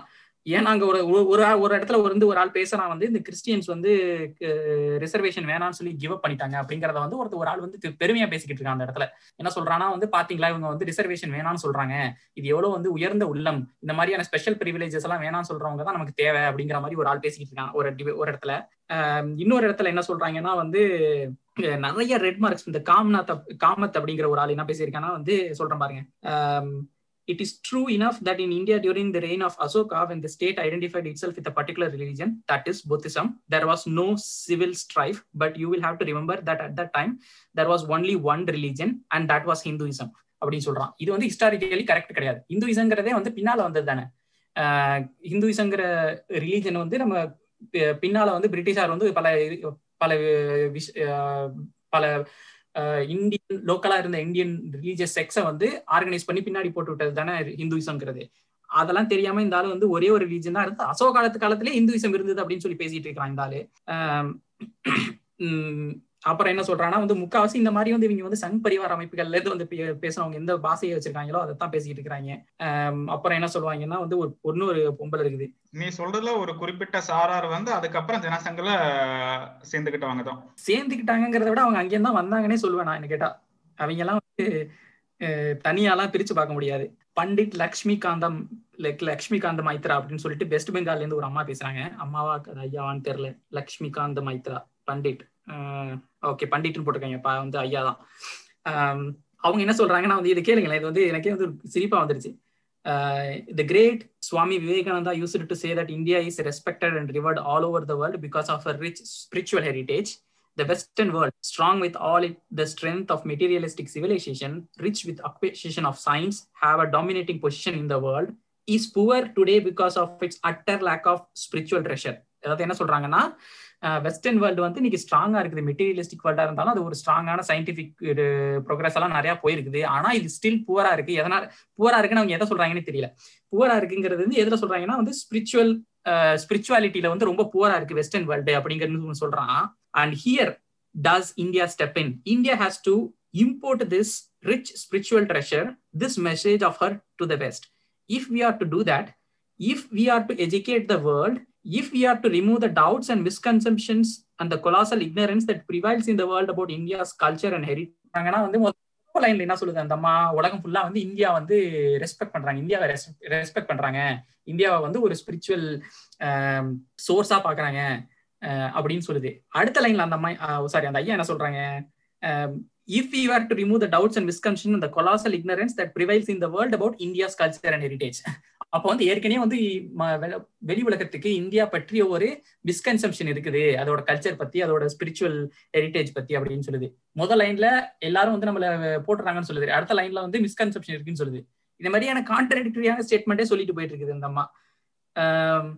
அப்புறம் வந்து இன்னொரு இதுல வந்து சொல்லும் போது இந்தியாவை பத்தி பேசும்போது என்ன சொல்லுதுன்னா for all these glorious traditions இந்த மாதிரி பேசும்போது இது டிபேட் ஃபுல்லா த்ரூ அவுட் இதே தாங்க பேசிக்கிட்டு இருக்கிறாங்க. இந்தியாவோட க்ளோரியஸ் ட்ரெடிஷன் தெரியுமா, ஸ்பிரிச்சுவல் ஹெரிட்டேஜ் தெரியுமான்னு பேசிக்கிட்டே இருக்கிறாங்க. இவங்க வந்து சாதியை பத்தி பேசவே இல்லை. இவங்க அங்க ஒரு சாதின்னு இருந்தது, ஒரு குறிப்பிட்ட சாதியை வந்து கீழேயே வச்சிருந்தாங்க. உங்களை அடிமையா அதுல ஒரு முக்கியமான ரெஃபரன்ஸ் வந்து நாம எடுத்தது வந்து முழுக்க மதத்தை பத்தினதுதான் டிபேட்ஸ். இது பிரிக்க முடியாதது இல்ல. இந்து சமயத்தை ஸ்பிரிச்சுவல்னு சொல்றதான் சொல்றேன். இது வந்து மதத்தை பத்தினதா இருந்தாலுமே ஆனா ஒரு இடத்துல கேடி ஷாவோ இல்லைன்னா இன்னொரு ஆளுன்னு சொல்லுவாங்கன்னு நினைக்கிறேன். அப்ப அந்த மதத்தோட எசென்சியல் பிராக்டிசஸ் என்னன்னு வரும்போது அதுல தீண்டாமே ஒரு பார்ட்டா அந்த மாதிரி ஒரு கேள்வி வரும். இந்த மாதிரி ஆட்களை மட்டுமே நாம போக்கஸ் பண்ணணும்னு கிடையாதுல்ல. இந்த மாதிரி ஆட்கள் தான் சங் பரிவார்ல இருக்காங்க. அதான் சொல்றேன் நீங்க சொல்றது கரெக்ட் தான். நான் என்ன சொல்றேன்னா இவங்க மட்டுமே இருந்தாங்கன்னு நான் சொல்லல. கேடிஷான்னு ஒரு குரூப் இருந்தது, அவங்க தான் வந்து நோ கன்சர்ன் அப்படிங்கிற குரூப்ல வந்து பேசினாங்க. பட் அந்த ஆப்போசிட் சைட்ல இருந்து பேசினவங்க வந்து என்ன சொன்னாங்கன்னா இந்த மாதிரி வந்து பிரதிவாதங்கள் வச்சவங்க எல்லாருமே வந்து இந்த மாதிரி குளோரியஸ் ட்ரெடிஷன், இந்தியா வந்து ஒரு பொற்காலத்துல இருந்தது பிரிட்டிஷார் வர்றதுக்கு முன்னாடி அப்படிங்கிற ஒரு மைண்ட் செட்லயே இருந்திருக்காங்க அப்படிங்கறது தான் வந்து இந்த டிபேட் ஃபுல்லா பார்க்க முடிஞ்ச ஒரு விஷயம். ஸோ இதுல ஒரு ஓகே இதுல இருந்து ஒரு சாராம்சம் என்னன்னா வந்து இந்த கேடிஷா அப்படிங்கிற ஒரு அவரு ப்ரொபோஸ் பண்ணது என்னன்னா வந்து எக்ஸ்பிளிசிட்டா ஸ்டேட் பண்ணுங்க இந்தியாங்கிறது வந்து ஒரு செக்யூலர் கண்ட்ரி அப்படிங்கிற செக்யூலர்ங்கிற வார்த்தையை நீங்க வந்து கான்ஸ்டியூஷன்ல வந்து நீங்க போடுங்க. இந்தியா ஈஸியா ஒரு செக்யூலர்னு மட்டும் சொல்ல செக்யூலர் சோசியலிஸ்டிக் ரிபப்ளிக் அப்படிங்கிறத சொல்ல சொன்னாரா, அதுக்கு அதை சேருங்க அப்படின்னு சொல்லி சொன்னாரு. ஆனா பதில் சொன்ன அம்பேத்கர் வந்து அந்த சோசியலிஸ்டிக் அப்படிங்கறத மட்டுமே பிடிச்சிட்டாரு. அதுக்கு மட்டுமே பதில் சொன்னாரு. அவரு சொல்றப்ப என்ன சொன்னாருன்னா நீங்க வந்து ஒரு எக்கனாமிக் சோசியலிஸ்டிக் கண்ட்ரி அப்படிங்கிறது ஒரு economic policy of the state. ஒரு ஸ்டேட் வந்து சோசியலிஸ்டிக்கா இருக்கணுமா இல்ல கேபிட்டலிஸ்டிக்கா இருக்கணுமாங்கிறதெல்லாம் வந்து நீங்க வந்து ஒரு எக்கனாமிக் டிசிஷன், அதை வந்து நீங்க வந்து பிக்ஸ்டா வைக்க முடியாது கான்ஸ்டியூஷன்ல. நாளைக்கே வந்து அது வந்து ஒரு லிபரல் டெமோக்ரஸியா மாறலாம் அந்த மாதிரி எல்லாம் சொல்லிட்டு போறாரு. ஸோ அதனால வந்து அவரோட அமெண்ட்மெண்ட்ஸ் வந்து நான் ஏத்துக்க முடியாது அப்படின்னு சொல்லி ஃபுல்லா ரிஜெக்ட் பண்ணிடுறாரு. அதனால வந்து அந்த ஒரு இடையில வச்ச அந்த செக்யூலர் ஸ்டேட் அப்படிங்கறத பத்தி ஒரு எந்த மறுப்பும் தெரிவிக்காம அதுக்கான பதில் எதுவுமே தெரிவிக்காம வந்து அவர் அந்த மொத்த அமெண்ட்மெண்ட்டையும் டிஃபீட் பண்ணிடுறாங்க, பாஸ் பண்ண விடல அந்த அமெண்ட்மெண்ட்டை. அது மட்டும் இல்லாம இன்னொரு சில இடத்துல என்ன சொல்றாங்கன்னா வந்து இந்த செக்யூலர் அப்படிங்கறது எக்ஸ்பிளிசிட்டா ஸ்டேட் பண்றதும் வந்து தேவையில்லாதது, இட்ஸ் ரிடண்டன்ட் அப்படிங்கிறாங்க. ஏன்னா இந்த மொத்த கான்ஸ்டியூஷனுமே செக்யூலர் அப்படிங்கிற ஃபேப்ரிக்ல தான் நம்ம பேஸ் பண்ணி தான் நம்ம வந்து பண்ணி டிவைஸ் பண்ணிருக்கிறோம் இதை. அதனால இது எக்ஸ்பிளிசிட்டா ஸ்டேட் பண்ண தேவையில்லை அப்படின்னு அவர் சொல்லிட்டு இருந்தாரு. ஸோ இதுதான் வந்து எனக்கு வந்து அதுல இருந்து அந்த டிபேட்ஸ்ல இருந்து கிடைச்ச விஷயங்கள். ஸோ இதுல ஓகே, இந்த டிபேட்ஸ்ல நீங்க முக்கியமா நான் நிறைய பேசி கொச்சன்னு பேசியிருக்கிறேன். ரெண்டு விஷயங்கள் நீங்க பொதுவாக எடுத்துக்கணும். ஒன்னு, நோ கன்சர்ன் அப்படிங்கிற மாடல் ஆஃப் செக்யூலர் ஸ்டேட்ல வந்து பேசினவங்க கொஞ்சம் பேரு. அதுக்கப்புறம் வந்து ஈக்குவல் டிஸ்டன்ஸ் அப்படிங்கிற மாடல் ஆஃப் செக்யூலர் ஸ்டேட்ல இருந்து பேசினவங்க கொஞ்சம் பேரு. இந்த நோ கன்சர்ன் அப்படிங்கிறவங்க வந்து பிரெஞ்சு மாடலை, கிட்டத்தட்ட இப்போ இருக்கிற பிரெஞ்சு மாடலை வந்து ஃபாலோ பண்ணணும் அப்படின்னு சொன்னவங்க தான். என்ன சொன்னாங்கன்னா வந்து ரிலீஜனை வந்து ப்ரொபகேட் பண்றதுக்கெல்லாம் விடாதீங்க. இந்த அவங்க பிரெஞ்சு, இன்னைக்கு இருக்கிற பிரெஞ்சு கவர்மெண்ட் சொன்ன மாதிரி வந்து இந்த ரிலீஜியஸ் சிம்பிள்ஸை வந்து பிளேசஸ் ஆஃப் பப்ளிக்ல வந்து நீங்க அலோவ் பண்ணாதீங்க அப்படின்னு சொன்னாங்க. உங்க ரிலீஜனுங்கிறது பிரைவேட் அஃபேர், ஆனா அவங்க பிரைவேட் அஃபேர் வச்சாங்க, நீங்க வந்து பிரைவேட்டா வச்சுக்கோங்க, ஆனா பப்ளிக் லைஃப்ல கொண்டு வராதீங்க அப்படின்னு சொன்னாங்க. இன்னொரு சாரார் என்ன சொன்னாங்கன்னா வந்து ஈக்குவல் டிஸ்டன்ட்னு சொன்னவங்க வந்து இல்ல அப்படியெல்லாம் இருக்க முடியாது, நீங்க வந்து பப்ளிக் லைஃப்ல கொண்டுட்டு வராமலாம் இருக்கவே முடியாது மதத்தை. என்னோட மதத்தோட அடிப்படையே வந்து என்னன்னா சொல்லுதுன்னா வந்து ப்ரொபகேட் பண்றதுதான் அந்த one of the core principles அப்படிங்கிறது. என்னோட மதம் சேர்ந்தது நீங்க எல்லாருக்கும் எடுத்து சொல்லுன்னு சொல்லிதான் என்னோட மதமே இருக்கு, அப்ப நான் எடுத்து சொல்லியே ஆகணும் அப்படின்னு ஒரு சாரா சொல்றாங்க. அவங்க ஈக்குவல் டிஸ்டன்ஸ் சொல்றாங்க. அந்த மாதிரி சமயத்துல அவங்க திருப்பி என்ன சொல்றாங்கன்னா இந்த இந்தியாங்கிறதே வந்து ஒரு ஸ்பிரிச்சுவல் கண்ட்ரி தான் அப்படிங்கிறாங்க. இந்தியாவில இருக்கிற எல்லாருமே வந்து ஏதோ ஒரு மத சார்பு உள்ளவங்களா தான் இருக்கிறாங்க. அந்த மாதிரி ஒரு ஸ்பிரிச்சுவல் ஹிஸ்டரி உள்ள ஒரு கண்ட்ரிய நீங்க வந்து திடீர்னு வந்து இந்த மாதிரி மத சார்பு இல்லாம இருங்க, நோ கன்சர்ன்ல இருங்கன்னு சொல்ல முடியாது. அதனால நீங்க வந்து இந்த ரைட் டு ப்ரொபகேட் அப்படிங்கிற religion, right to religious propagation அப்படிங்கறதெல்லாம் வந்து நீங்க வந்து எடுக்க முடியாது அப்படின்னு சொல்லி பேசுறாங்க. இந்தியா இன்னுமே மேற்கத்திய நாடுகளை கம்பேர் பண்ணும்போது இந்தியா இன்னுமே தீவிரமா மதத்தை, எல்லா மதத்திலயுமே சொல்றேன் நான், தீவிரமா மதத்தை கடைபிடிக்கக்கூடிய நாடுதான்.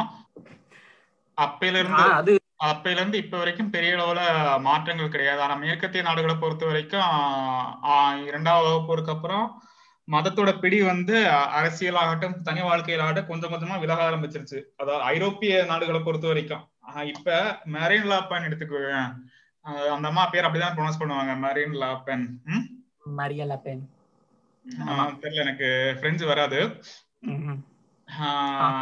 அந்த அம்மா சொல்லும் போது கூட அந்த அம்மாவால அந்த அம்மாவும் அந்த ஊரின சேர்க்கையாளர்களோட அந்த உரிமை, அதுக்கப்புறம் பெண் உரிமை, இதை பத்தி எல்லாம் தான் பேசுது. அவங்களால ஒட்டுமொத்தமா அவங்க முன்வைக்கிற ஒரு முக்கியமான இது என்னன்னா, நாங்க வந்து இங்க இந்த இவங்க குடி வந்ததுனால எங்களோட மத சார்ந்தமைக்கு இவங்க வந்து தீங்கா வந்துருவாங்கன்னு பாக்குறோன்றது மாதிரி தான் அவங்க பேசுறாங்க. ஆக்சுவலா எங்க மதத்துக்கு இவங்க எதிராக வந்துருவாங்கன்றது மாதிரி கிடையாது. அந்த அப்படி முன் வச்சுதான் அந்த அம்மாவால ஒரு குறிப்பிட்ட சதவீதம் பிரெஞ்சு ஓட்டுகளை வந்து வாங்க முடியுது. ஆனா இந்தியாவை பொறுத்த வரைக்கும் நம்ம அப்படி இல்லை. நாங்க வந்து இன்ன மதத்துக்காரங்கன்னு சொன்னாதான் அவங்களுக்கு ஓட்டு, இன்ன மதத்துக்கு சார்பா நடந்துக்கிறோம்னு சொன்னாதான் அவங்களுக்கு ஓட்டு. அதனால அடிப்படையில நீ சொன்னது மாதிரியே வந்து இது இங்க மட்டுமே இந்த விஷயத்துல வந்து இங்க மட்டுமே இல்லையே. இது வந்து இந்த விஷயத்துல பார்த்தோம்னா வந்து அமெரிக்காவும் வந்து ஒரு பெக்யூலியரான ஒரு செக்யூலர் கண்ட்ரி தான் என்னை பொறுத்த வரைக்குமே. என்னன்னா வந்து அங்க அமெரிக்காலேயும் வந்து இது வரைக்கும் வந்து நான் ஏத்தியஸ்ட் அப்படின்னு ப்ரொக்ளைம் பண்ணிக்கிட்டு வந்து யாருமே எந்த பிரசிடென்ட்டுமே இல்லை. அங்க யாரு டெமோக்ராட்டிக் பிரசிடென்ட் ஆகும்போது அமெரிக்கால கென்னடி தான் கத்தோலிக் பிரசிடென்ட் முதல்ல வந்த கத்தோலிக் பிரசிடென்ட் வந்து கென்னடி தான். அதான் சொல்றேன், அங்க வந்து 160 வருஷங்களுக்கு மேல அங்க அமெரிக்கா அமெரிக்காலுமே வந்து இந்த மாதிரி வந்து ஓப்பனா வந்து நான் வந்து கடவுள் நம்பிக்கை இல்லாதவன்னு சொல்லிட்டு ஒரு ஆள் வந்து ஐரோப்பிய மேற்கத்தியம் சொல்லிட்டு இருந்தேன். தெளிவா சொன்னேன், ஐரோப்பிய மேற்கத்திய நாடுகள் இல்ல, நான் அமெரிக்காவை சொல்றேன். எதுக்கு சொல்றேன்னா நீங்க வந்து ப்ரோக்ரெசிவா இருக்கு அப்படின்னு சொல்றதுனால நான் சொல்றேன்.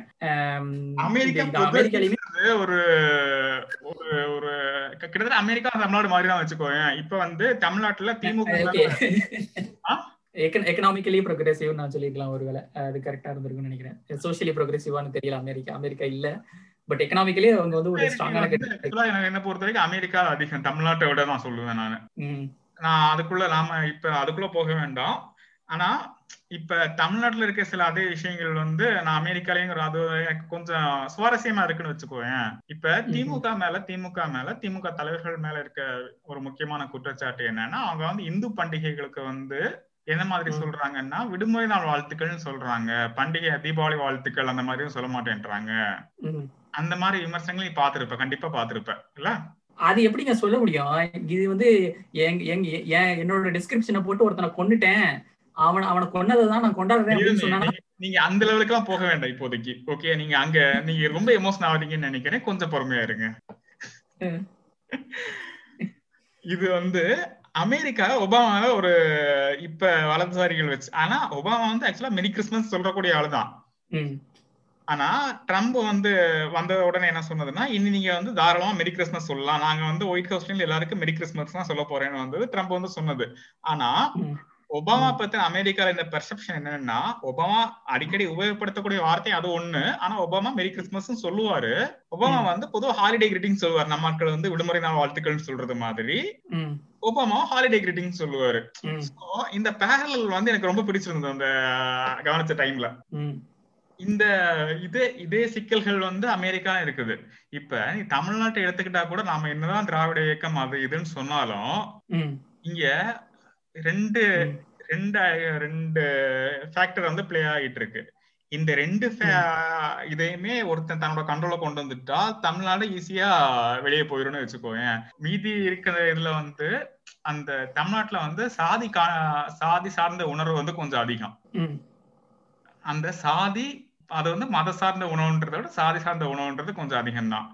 சோ இந்த ரெண்டையுமே இப்ப நீ பாஜக ஏன் புறக்கணிக்கிறாங்கன்னா, பாஜக வந்து தமிழ்நாட்டுல பெரும்பான்மையா இருக்கிற சாதிகளோட கட்சி இல்லை. அவங்க வந்து அவங்களோட நலன்கள், அதாவது இந்த இடஒதுக்கீடு விஷயத்துல ஆகட்டும், வேற பல விஷயங்கள ஆகட்டும், அவங்க வந்து இங்க இருக்க பெரும்பான்மையான சாதியினோட நலன்களை வந்து அவங்க வந்து பாதுகாக்கிறது இல்லைன்றது இவங்களோட ஒரு எண்ணம். இந்த விஷயத்துல மட்டும் ஒரு பிரேக் கிடைச்சிருச்சுன்னா அந்த சாதியே மதத்தையும் சேர்த்து கோத்து அரசியல் நடத்தக்கூடிய ஒரு கட்சி ஒண்ணு உருவாயிருச்சுன்னா தமிழ்நாட்டை பின்னாடி கொண்டு போறது அவ்வளவு கஷ்டமான விஷயமே கிடையாது. அதனாலதான் இது இன்னொரு விஷயம், அவங்க பாஜக வந்து ஈஸியா வந்து இங்க ஒரு ஃபுட் ஹோல்ட் கொண்டு வர முடியாததுக்கான முக்கியமான விஷயம் என்னன்னா, வந்து அவங்களோட விஷயங்களுக்கு வந்து இருக்கிற அவங்க சொல்லக்கூடிய அவங்க நேஷனல் அஜெண்டாவுக்கும் தமிழ்நாடு அஜெண்டாவுக்கும் உள்ள ஒரு கான்ட்ரடிக்ஷனா தான் நான் பாக்குறேன். அவங்க அமைக்க நினைக்கிறது என்னமோ இந்து ராஷ்டிரம் தான். அந்த இந்து ராஷ்டிரத்துல வந்து இந்து ராஷ்டிரம்னே சொல்லிட்டீங்கனாலே அந்த இந்து இசத்துல வந்து வேதகால கல்ச்சர் தான். வேதகால கல்ச்சர்னாலே வந்து 4 வருணம் தான், 4 வருணம்னாலே சாதி எல்லாம் வந்துரும். அவனா என்ன சொல்றாங்க, அந்த இந்து ராஷ்டிரத்தை பொறுத்த வரைக்கும் அவங்க அந்த சாதி கோட்பாடு அந்த சிக்கல்ல இருந்து மட்டும் விட்டுட்டு அதை இவங்களே ஒரு குறிப்பிட்ட சாரார் இருக்காங்கல்ல பெரும்பான்மையான சாதிகளை வந்து நீங்க சத்திரியங்கன்னு ஒத்துக்கிட்டாங்க, நம்ம பின்னாடியே போயிருவாங்க. அதான் உண்மை. அதான் சொல்றேன். அவங்க வந்து அந்த மாதிரி ஒரு விஷயம் இருக்கிறதா இங்க. என்னன்னா அவங்க வந்து திருப்பி இவங்க சொல்றது என்னன்னா, சத்திரியனா இருந்தாலும் நீ எனக்கு கீழே தாண்டா அப்படின்னு சொல்ற ஒரு விஷயத்தினாலதான் வந்து அவங்க வந்து இன்னும் அதுக்கான வேலையை பார்த்துட்டு தான் இருக்கிறாங்க. பட் அதுக்கான ஃபுட் ஓட் அவங்களுக்கு வந்து கிடைக்காததுக்கு இதான் காரணம். அப்படியே கிடைச்சாலும் வந்து அது சஸ்டைனபிள் இல்ல, ஒரு சஸ்டைனபிள் கிடையாது. எத்தனை நாளைக்கு தான் அவங்க வந்து அந்த மாதிரியே பிரிட்டன் பண்ண முடியும் சொல்லுங்க? நீங்க வந்து ஈக்குவல் தான் அப்படின்னு சொல்லிட்டு நான் உங்களை பிரிட்டன் பண்ணி ஒரு சரிடா நீ ஒரு சத்திரியன்டா நீ ஒரு இம்பார்ட்டன்ட் ஆனவன்டா அப்படின்னு சொல்லி நீங்க வச்சுக்கலாம். பட் அது வந்து அவங்க ஓகே அவங்க ஜெயிச்சுட்டாங்களேன்னு வச்சுக்கோங்களேன், அந்த மாதிரி சொல்லி ஜெயிச்சதுக்கு அப்புறம் எத்தனை நாளைக்கு அந்த மாதிரி இருக்கிறது வந்து சஸ்டைனபிளா இருக்கும் நீங்க நினைக்கிறீங்க? அது ஸ்டேபிளா இருக்காது. திருப்பி இவங்க வந்து என்ன சொல்றாங்க, ஏன் சாதிதாண்டா பெருசும்பாங்க. சோ அந்த ஒரு விஷயத்துல வந்து எனக்கு வந்து ஒரு சின்ன ரிலாக்சேஷன் கிடைக்குது. ஆமா, அது ஒண்ணு சொல்லிக்கலாம். இதே மாதிரி அமெரிக்கா வச்சுக்கோங்க. அமெரிக்காவில என்னன்னா, அமெரிக்கா வந்து மேற்கத்திய நாடுகள் வந்து மத நம்பிக்கை இழந்துட்டு இருக்கும் போது அமெரிக்கால அந்த மாதிரி கிடையாது. ஜான் ஆலிவரோட ஒரு இது கூட பாத்திருப்ப நீ, ஒரு டெலிவாண்டலிஸ்ட் வச்சு ஒரு எபிசோட் போட்டிருப்பாரு ஜான் ஆலிவர். எனக்கு ஜான் ஆலிவர் எடுத்த எபிசோட் அது.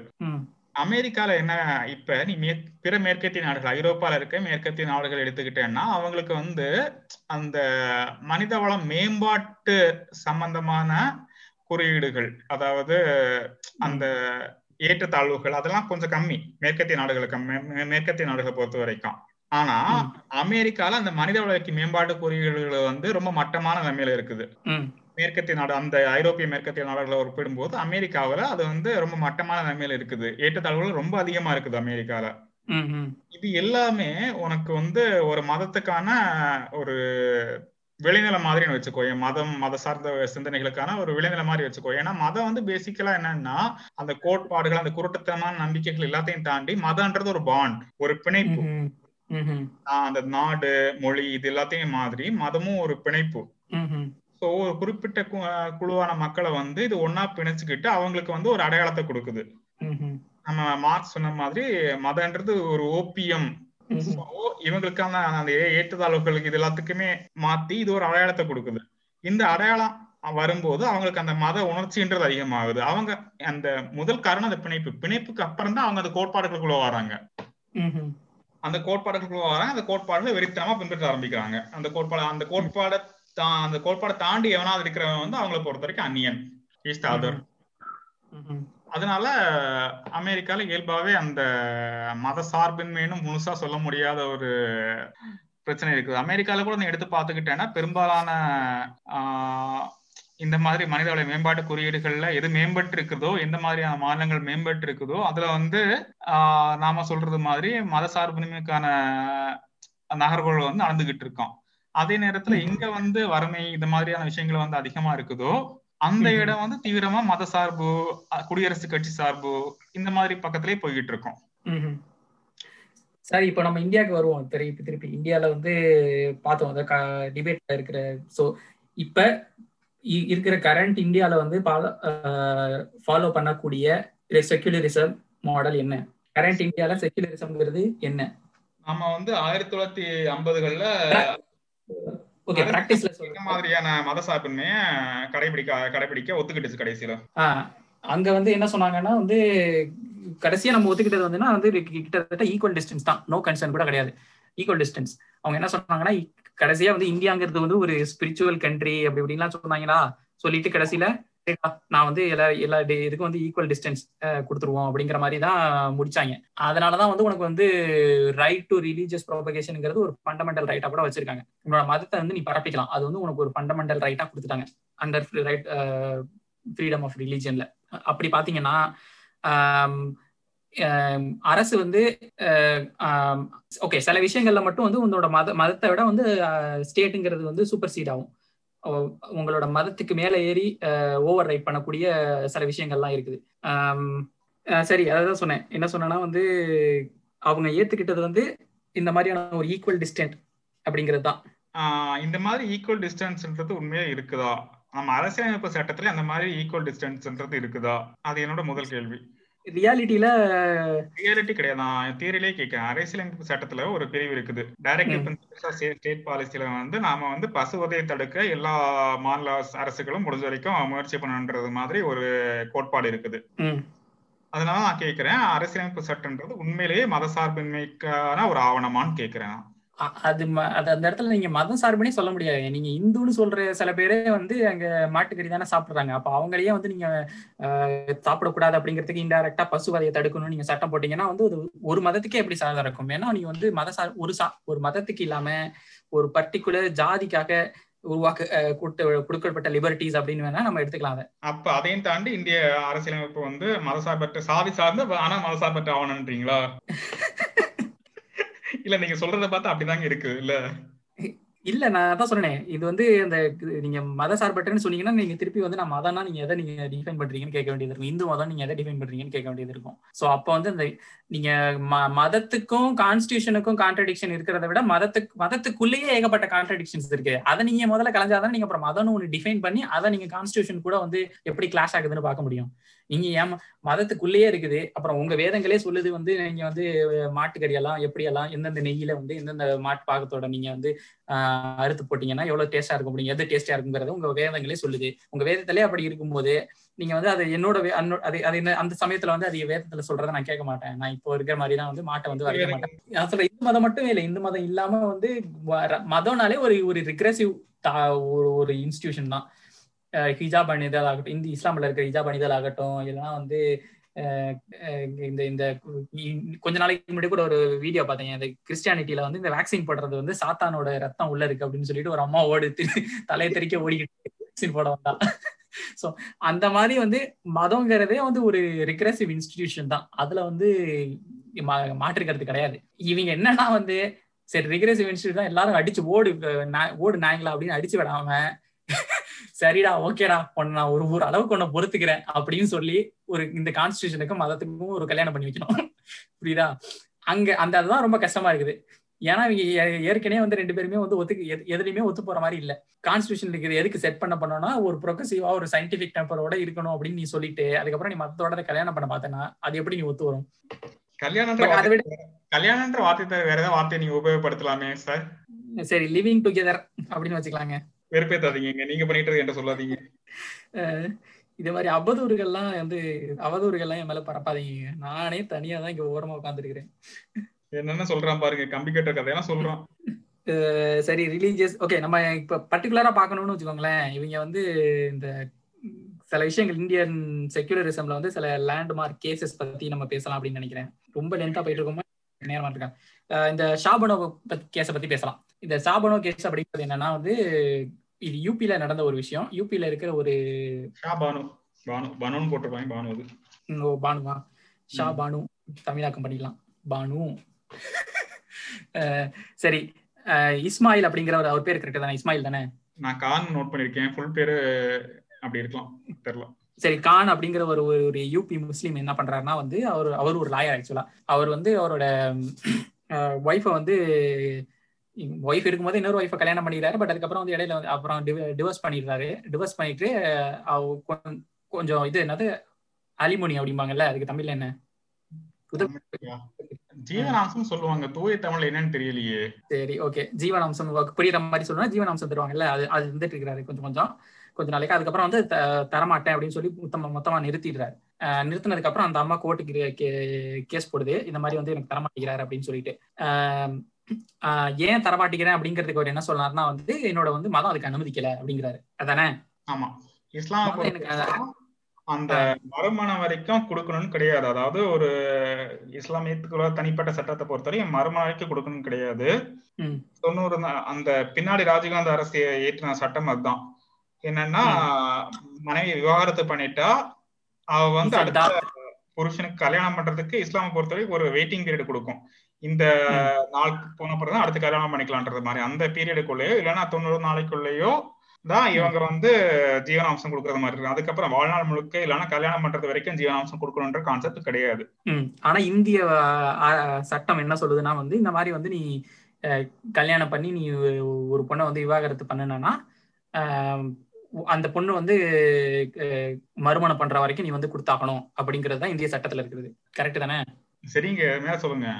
அதான் சொல்றேன், இது ரெண்டும் தான் இந்த இடத்துல இருந்து இது ரெண்டும் கிளாஷ் ஆகுது. அப்போ வந்து அந்த ஆள் என்ன பண்றாருன்னா வந்து இந்த மாதிரி நான் தரமாட்டேன் அப்படின்னு சொல்லி கோர்ட்ல கேஸ், அந்த அம்மா கேஸ் போட்டோன்னா அவருக்கு பதில் என்ன சொல்றாங்கன்னா நான் தரமாட்டேன், ஏன்னா இது என் மதத்துல அனுமதிக்கவில்லை அப்படின்னு சொல்றாரு. ஸோ அப்போ வந்து சுப்ரீம் கோர்ட் வந்து என்ன சொல்றதுன்னா அதெல்லாம் முடியாது, உங்களோட மதம் வந்து இந்த இடத்துல வந்து சட்டத்தை வந்து ஓவர் ரைட் பண்ண முடியாது, சட்டம் தான் மதத்தை ஓவர் ரைட் பண்ணும் சொல்லி விட்டதுக்கு அப்புறம் வந்து சரி, அதுதான் லேண்ட்மார்க் ஜட்மெண்ட். அதாவது என்ன சொல்றதுன்னா சுப்ரீம் கோர்ட் சொன்ன இந்த இடத்துல வந்து மதம் அப்படிங்கிறது வந்து பெரிய விஷயம் இல்லை, இங்க இருக்கிற எல்லாருக்கும் ஒரு சிவில் கோட் இருக்கு, அந்த சிவில் கோட் தான் செல்லும் அப்படிங்கிற மாதிரி சொல்லுது. ஆனா லேட்டர் வந்து ராஜீவ்காந்தி அரசு என்ன பண்ணுதுன்னா வந்து இந்த பர்டிகுலர் ஜட்மெண்ட்டை வந்து நல்லிஃபை பண்ற மாதிரி வந்து ஒரு சட்டம் இயற்றுது. அது என்ன சொல்லுதுன்னா வந்து இஸ்லாம் மதத்தில் இருக்க அதோட பேரை பார்க்கணுங்க, அந்த பேர் தான் இருக்கிறதுலே வந்து ரொம்ப ஹைலைட்டான பேரு. ஃப்ரீடம் ஆஃப் விமன் அப்படின்னு சொல்லி ஏதோ ஒரு ஆக்ட் சொல்லியிருந்தாங்களே, freedom of women Muslim act அப்படின்னு சொல்லி பேர் போட்டிருந்தாங்களா? கரெக்டான பேர் இங்க தேடிக்கிட்டு இருக்கேன், ஒரு நிமிஷம். Muslim protection of rights on divorce act 1986. Protection of rights. அப்ப protection of rights Muslim women போட்டுட்டு யாரோட ப்ரொடெக்ஷன் ரைட்ஸை ப்ரொடெக்ட் பண்ணாங்கன்னு தெரியல. அந்த மாதிரி வந்து ஒரு கான்ட்ரடிக்ஷனா ஒரு பேரை வச்சுட்டு என்ன சொல்றாங்கன்னா எசென்ஷியலி அந்த ஆக்டோட எசென்ஸ் என்னன்னா வந்து இங்க திருப்பி இவங்க வந்து சுப்ரீம் கோர்ட்டோட சொன்ன தீர்ப்பு வந்து செல்லுபடியாகாது அப்படிங்கிற மாதிரி டைல்யூட் பண்ணி விட்டுறாங்க. ஸோ இந்த மாதிரி இது இந்த கேஸ் எதுக்கு நம்ம இப்போ சொல்றோம்னா வந்து இந்த மாதிரி வந்து ஒரு பர்சனல் ஸ்பேஸ்லயும் வந்து அதாவது பர்சனல் ஸ்பேஸ் நம்ம ஏன் சொல்றோம்னா கல்யாணம் விவாகரத்து அப்படிங்கறதெல்லாம் வந்து நம்மளோட ஒரு பர்சனல் விஷயங்கள், ஒரு பர்சனல் ஸ்பேஸ்ல நடக்கிற ஒரு விஷயங்கள்லயும் வந்து எதை நீ ஃபாலோ பண்ணுவ? நீ மதம் சொல்றத, என்னோட மதம் சொல்றது அப்படிங்கிறத ஃபாலோ பண்ணுவியா, இல்ல வந்து சட்டம் சொல்லுது எனக்கு சட்டம் இருக்கு அப்படிங்கறத நீ ஃபாலோ பண்ணுவியா? இந்த இடத்துல வந்து ஒரு அரசு, மத சார்பற்ற அரசு அப்படிங்கிறது வந்து எதை வந்து என்ஃபோர்ஸ் பண்ணணும் அப்படிங்கிறது தான் முக்கியமான கேள்வி. இதை ஒட்டுன ஒரு விஷயம் என்னன்னாதான் வந்து இந்த யூனிஃபார்ம் சிவில் கோட் அப்படின்னு சொல்லுவாங்க. யூனிஃபார்ம் சிவில் கோட் அப்படிங்கிறதுனா சிவில் அப்படிங்கிறது எகைன் வந்து சிவில் லைஃப்ங்கிறது கிட்டத்தட்ட ஒரு பர்சனல் லைஃபோட ஒரு அனாலஜி. உன்னோட தனிப்பட்ட வாழ்க்கையில வந்து நீ வந்து சில விஷயங்கள் ஃபாலோ பண்ணணும் அப்படின்னு இருக்குல்ல, அந்த மாதிரி எகைன் கல்யாணம், விவாகரத்து, சொத்துரிமை, இந்த மாதிரியான விஷயங்கள்ல வந்து இதற்கான ஒரு நாட்டோட பிரஜையா இருந்தேன்னா நீ வந்து அந்த நாடு சொல்ற சட்டம் எல்லாருக்கும் யூனிஃபார்மா இருக்கணுமா, இல்ல வந்து அந்த மாதிரியான தனிப்பட்ட விஷயங்கள்ல என்னோட மதம் சில விஷயத்த சொல்லுது, நான் அந்த மதத்தை தான் நான் ஃபாலோ பண்ணணும் அப்படின்னு நீ மதத்தை ஃபாலோ பண்ணுவியா அப்படிங்கிறது தான் அந்த விஷயம். அதனால என்ன சொல்லுவாங்கன்னா இப்ப இருக்கிற முக்காவாசி இந்த இந்து ராஷ்டிரா இந்துத்துவ அமைப்புகள்ல இருக்கிறவங்க எல்லாம் இந்த இது கொண்டு வரணும்னு சொல்லுவாங்க, யூனிஃபார்ம் சிவில் கோடுன்னு. அவங்க ஏதோ ப்ரோக்ரஸிவ்னு நினைச்சிடக்கூடாது. அவங்க யூனிஃபார்ம் சிவில் கோடு கொண்டு வரணும்னு சொல்றது எதுக்குன்னா வந்து இவங்க கொண்டு வந்தோம்னா முஸ்லீம், கிறிஸ்டியன் இந்த மாதிரி சிறுபான்மையினர் வந்து அவங்களோட அவங்க கஷ்டப்படுவாங்களே அப்படிங்கிறதுக்காக இவங்க சிரிக்கிற விஷயம் தான் இவங்க யூனிஃபார்ம் சிவில் கார்டை கொண்டு வா அப்படின்னு சொல்றது. இங்க ஒரு முக்கியமான விஷயம், நம்ம வந்து கமால் பாஷா கொண்டு வந்த சீர்திருத்தங்களை பத்தி பேசிக்கிட்டு இருந்தோம் இல்லையா ஆரம்பத்துல. நாம அந்த நேரத்துல கிட்டத்தட்ட அந்த ஹிஜாப் அதை சுத்தியே பேசிக்கிட்டு இருந்தோம். கமால் பாஷா கொண்டு வந்த சீர்திருத்தங்கள முக்கியமான ஒண்ணு வந்து இந்த மாதிரி மத சார்ந்த சிவில் சட்டங்களை வந்து கேன்சல் பண்ணிக்கிட்டு கமால் பாஷா என்ன பண்ணாருன்னா, சுவிட்சர்லாந்துல அப்ப இருந்த சிவில் கோடு வச்சு துருக்கிக்கு புதுசா ஒரு civil code, common civil code போட்டாரு, யூனிஃபார்ம் சிவில் கோடுன்ற மாதிரி. இப்பவும் அது பண்ற நடைமுறையில இருக்கா? இப்போ அதான் நடைமுறையில இருக்கு. ஆனா நான் ஏற்கனவே சொன்னது மாதிரி எல்லா இடத்துலயுமே நமக்கு அந்த மத சார்பின்மைக்கான சக்திகள் வந்து எதிராக இருக்குது. இப்ப இருக்க துருக்கி அரசாங்கம் வந்து அந்த பழைய மத சார்பின்மை கோட்பாட வந்து வெளியே தள்ளுறதுக்கு தீவிரமா முயற்சி பண்ணிக்கிட்டு இருக்கு. அதான் உண்மை. சரி, ஓகே. இதுதான் இப்ப திருப்பி இந்தியால இருக்கிற அந்த யூனிஃபார்ம் சிவில் கோட சுத்தி இருக்கிற ஒரு சாராம்சம்.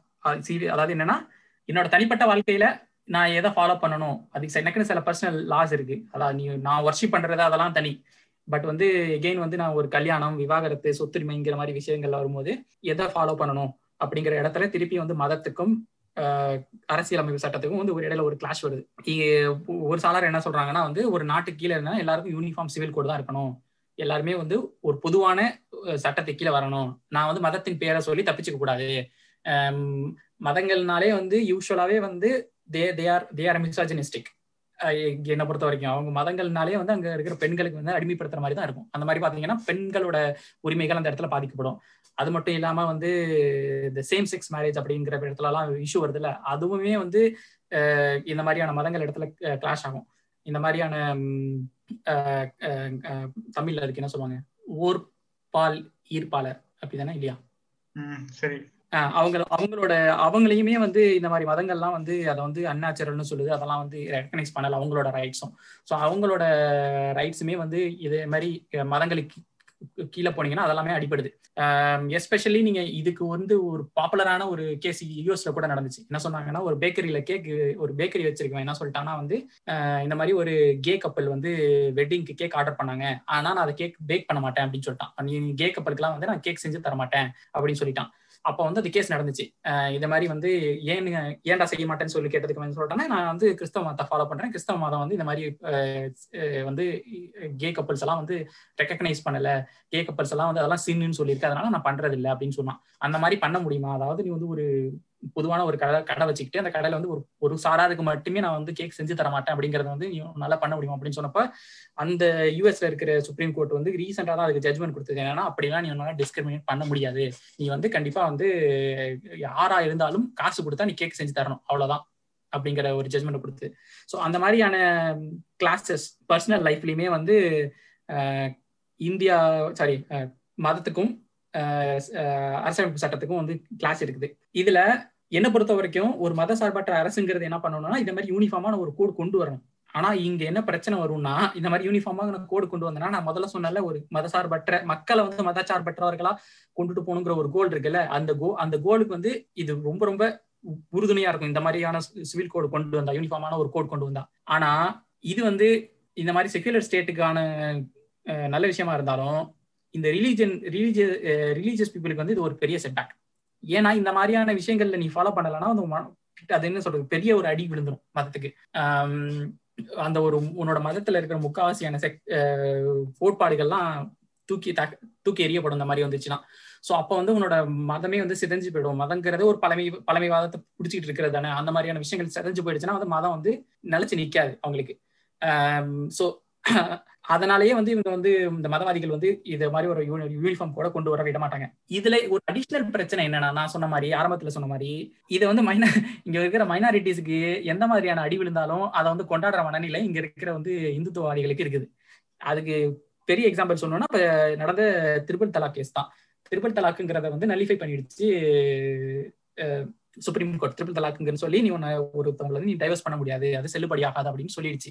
அதை வந்து இந்துத்துவவாதிகள் கொண்டாடினாங்க. ஏன் கொண்டாடினாங்க அப்படிங்கிறதுக்கான விஷயம் என்னன்னா வந்து அவங்க வந்து ஏதோ பெண்களுக்கு விமன் எம்பவர்மெண்ட்டுக்காகவோ இல்லை வந்து தாங்க வந்து ப்ரொக்ரெசிவா இருக்கிறோம் அப்படிங்கிறதுக்காகவோ அவங்க கொண்டாடல. அவங்களோட விஷயம் என்னன்னா வந்து அந்த இடத்துல வந்து சிறுபான்மையினர் அசிங்கப்படுறானா, சிறுபான்மையினர் வந்து அவனோட மத உரிமையில ஒரு விஷயம் வந்து பறிக்கப்படுதா அப்படிங்கிற ஒரே ஒரு விஷயம் மட்டும்தான்.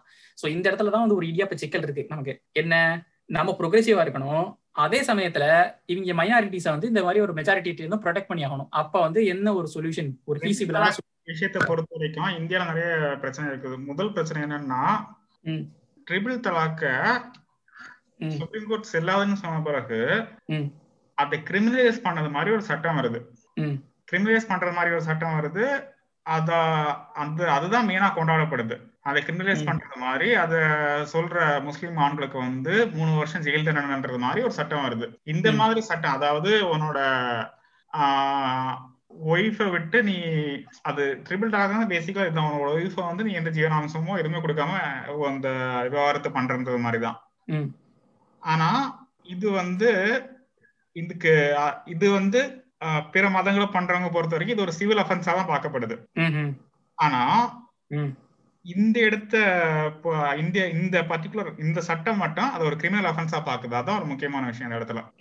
அதான் சொல்றேன். ஓகே, இந்த மாதிரி வந்து ப்ரோக்ரெசிவா தெரியக்கூடிய சட்டங்களை இயற்றுது அப்படின்னு நம்ம வந்து நினைச்சுக்கிட்டாலும் அது ப்ரோக்ரெசிவா இல்லை. அவங்க வந்து அதுக்கு அண்டர்லைனா வந்து ஒரு ஒரு ஒரு ஆப் வச்சிருக்காங்க. இங்க கடைசியில அங்க என்னன்னு பார்த்தோன்னா வந்து அது வந்து இந்த மாதிரி ஒரு சிவில் அஃபென்ஸை கிரிமினலைஸ் பண்ற ஒரு ஒரு ஆப் அந்த இடத்துல வச்சிருக்காங்க அவங்க. ஸோ இந்த இடத்துலதான் வந்து திருப்பி அந்த இடியாப்ப சிக்கல் நான் சொன்னது வந்து திருப்பி இங்க வருது. என்னன்னா வந்து இவங்க அபாலிஷ் பண்ணதை கொண்டாடுறதா இல்லைன்னா வந்து இந்த மாதிரி வந்து இவங்க மைனாரிட்டிஸை வந்து இவங்களை பாதிக்கிற மாதிரியே சட்டங்கள்லாம் ஏற்றிக்கிட்டு இருக்காங்களே அப்படின்னு சொல்லி அதை கண்டிக்கிறதாங்கிற இடத்துல என்னன்னா இப்போ வந்து இந்த மாதிரி நீ வந்து ஒரு ப்ரொக்ரெசிவான ஸ்டேட்டை நீ வந்து உருவாக்கணும், ப்ரொக்ரெசிவான மக்களை கொண்டு போகணும்னா இந்த நோ கன்சர்ன் இருக்குல்ல, அந்த நோ கன்சர்னுங்கிறத போறதுக்கு முன்னாடி நீ வந்து இந்த ஈக்குவல் டிஸ்டன்ஸ் அப்படிங்கறத கொண்டு வரும்.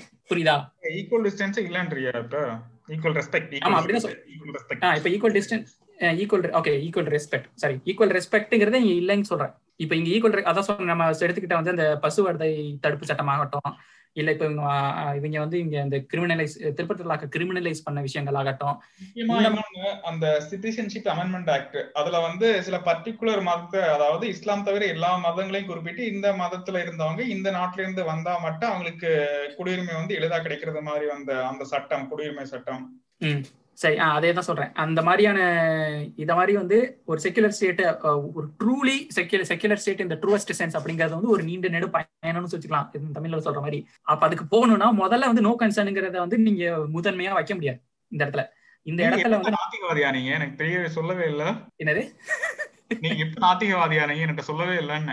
அதைத்தாங்க நான் சொல்றேன். நான் ஒரு சொல்றதை கேளுங்க தெளிவா. அதாவது நோ கன்சர்ன்ங்கிறத வந்து நீங்க பிரைமரி இங்க அப்ஜெக்டிவா இங்க வைக்க முடியாது. நீங்க ஃபர்ஸ்ட் வைக்க வேண்டிய அப்ஜெக்டிவ் என்னன்னா ஈக்குவல் டிஸ்டன்ஸ்ங்கிறதான் நீங்க முதல்ல வைக்க முடியும். அதை பேசிஸா வச்சதுக்கு அப்புறம் தான் அது மேல நீங்க வந்து நோ கன்சர்ன்ங்கிறத கொண்டு வர முடியும். அதுல இருந்து தான் நீங்க அடுத்த ஸ்டெப்புக்கு போக முடியும். இங்க டைரக்டா இங்க இருந்து நீங்க நோ கன்சர்ன் போக முடியாது அப்படின்னு நான் சொல்றேன். அப்படியான ஒரு ஸ்டேட்டை நீங்க வந்து கட்டி அமைக்க முடியாது. இப்ப இருக்கிற அரசியல் சிச்சுவேஷன்ல நீங்க கட்டி அமைக்க முடியாதுன்னு சொல்றேன். இது எப்படி இருக்கு தெரியுமா? நான்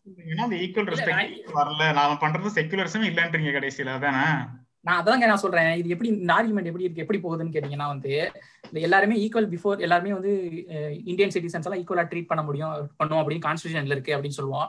அப்புறம் வந்து நீங்க சில பேர் கேட்பாங்கல்ல, அப்படி இருக்குன்னா அப்புறம் ஏன் வந்து நீங்க ரிசர்வேஷன் கொடுக்குறீங்க? இந்த இடத்துல ரிசர்வேஷன் கொடுத்துட்டு வந்து ஒருத்தவங்களுக்கு மட்டும் நீங்க வந்து ப்ரிஃபரன்ஷியல் ட்ரீட்மெண்ட் கொடுக்குறீங்கன்னு சொல்றாங்கல்ல, அதை தான் நான் இங்க சொல்றேன். ஏன்னா இங்க சொசைட்டியே இந்த இடத்துல ஒரு அன்இக்குவலா தான் இருக்குது. புரியுதா? சோ அந்த மாதிரி சொசைட்டி அந்த இடத்துல அன்இக்குவலா இருக்கும்போது அப்ப நீங்க என்ன பண்ணணும்னா வந்து அங்க வந்து யாரெல்லாம் மெலிஞ்சிருக்கானோ அவனுக்கு முதல்ல வந்து ஒரு ப்ரொடக்ஷனை கொடுப்போம். அந்த ப்ரொடக்ஷனை கொடுத்துட்டு அவன் ஓரளவுக்கு நான் வந்து ஸ்ட்ரென்த் ஆகி வந்ததுக்கு அப்புறம் வந்து அவன் எல்லாரையும் சேர்த்து முன்னாடி கொண்டு போவோம் அப்படிங்கறதான் இங்க ஒரு விஷயம். அதே மாதிரிதான் நான் இதையும் பாக்குறேன். இந்த இடத்துல வந்து நீங்க வந்து டைரக்டாவே நீங்க வந்து நான் என்ன சொல்றது, ஒரு பிரெஞ்சு அரசு மாதிரி வந்து நான் நோ கன்சர்ன்ல இருப்பேன், நான் எல்லாரையும் ஒன்னா ட்ரீட் பண்ணுவேன்னு சொன்னா இந்த மாதிரி இவன் எல்லா இடத்துலயும் இந்த இந்துத்துவெல்லாம் ஊடுருவி இருக்கான். அவன் வந்து அங்க அரசு ஏற்ற பார்லிமெண்ட்ல உட்காந்துருக்கான், எல்லா இடத்துலயும் உட்காந்துருக்கிறதுனால அவன் ஏதாவது ஒரு விதத்துல இந்த மாதிரியான ஆப்புகளை கொண்டு வந்து வச்சுக்கிட்டே இருக்கான். அவன் வந்து அதனால நீங்க வந்து முதல்ல இவனை தான் களைய வேண்டியது இருக்குது. இப்ப வந்து நான் என்ன சொல்றேன்னா அதனால இந்த நோ கன்சர்ன் அப்படிங்கறது நீங்க முதல்ல எடுத்துட்டே போக முடியாது. நீங்க வந்து ஈக்குவல் ரெஸ்பெக்டா தான் நீங்க முதல்ல கொடுத்தாங்க. முதல்ல எல்லாமே ஈக்குவலா இருக்கா அப்படின்னு சொல்லி ஈக்குவலா ட்ரீட் பண்ணனா மட்டும்தான் நீங்க அங்கேருந்து நீங்க ப்ரொக்ரெசிவா வந்து நோ கன்சர்னுக்கு ஸ்டேட் கொண்டு போக முடியும் அப்படின்னு நான் நினைக்கிறேன். நான் ஈக்குவல் ட்ரீட்மெண்ட் கொடுக்கறதா நினைக்கிறேன். அதான் சொல்றேன், ஈக்குவல் ரெஸ்பெக்ட் தான் நம்ம கொடுக்கணும்னு நினைக்கிறேன். ஆமா, ஆல்ரெடி கொடுத்துட்டு இருக்கோம். நான் அதை மாதிரி தான் நினைக்கலையே. நீங்க இப்பதான் நம்ம சொன்னோமே ஆல்ரெடி கொடுக்கலன்னு சொல்லி ஈக்குவல் ரெஸ்பெக்ட் கொடுக்கலன்னு சொல்லிட்டு சில சில சில பேர் கேஸ் பார்க்கணும். ஒத்துக்கிறேன். நீங்க சொல்றீங்க, என்ன சொல்ல வரீங்கன்னா இப்போ வந்து ஷாபானு கேஸ் வந்து வந்து இஸ்லாமியர்களுக்கு ஆதரவா வந்து ராஜீவ்காந்தி அரசு வந்து அதை நலிவு பண்ணிச்சு அப்படின்னு சொல்றீங்க. கரெக்ட், இஸ்லாமிய ஆண்களுக்கு ஆதரவான சொல்லலாம். அதைத்தான் சொல்றேன். திருப்பி வந்து அதுவும் எகைன் வந்து நான் சொல்றேன்னா அது ஈக்குவல் ரெஸ்பெக்ட் இல்லைன்னு சொல்றேன்.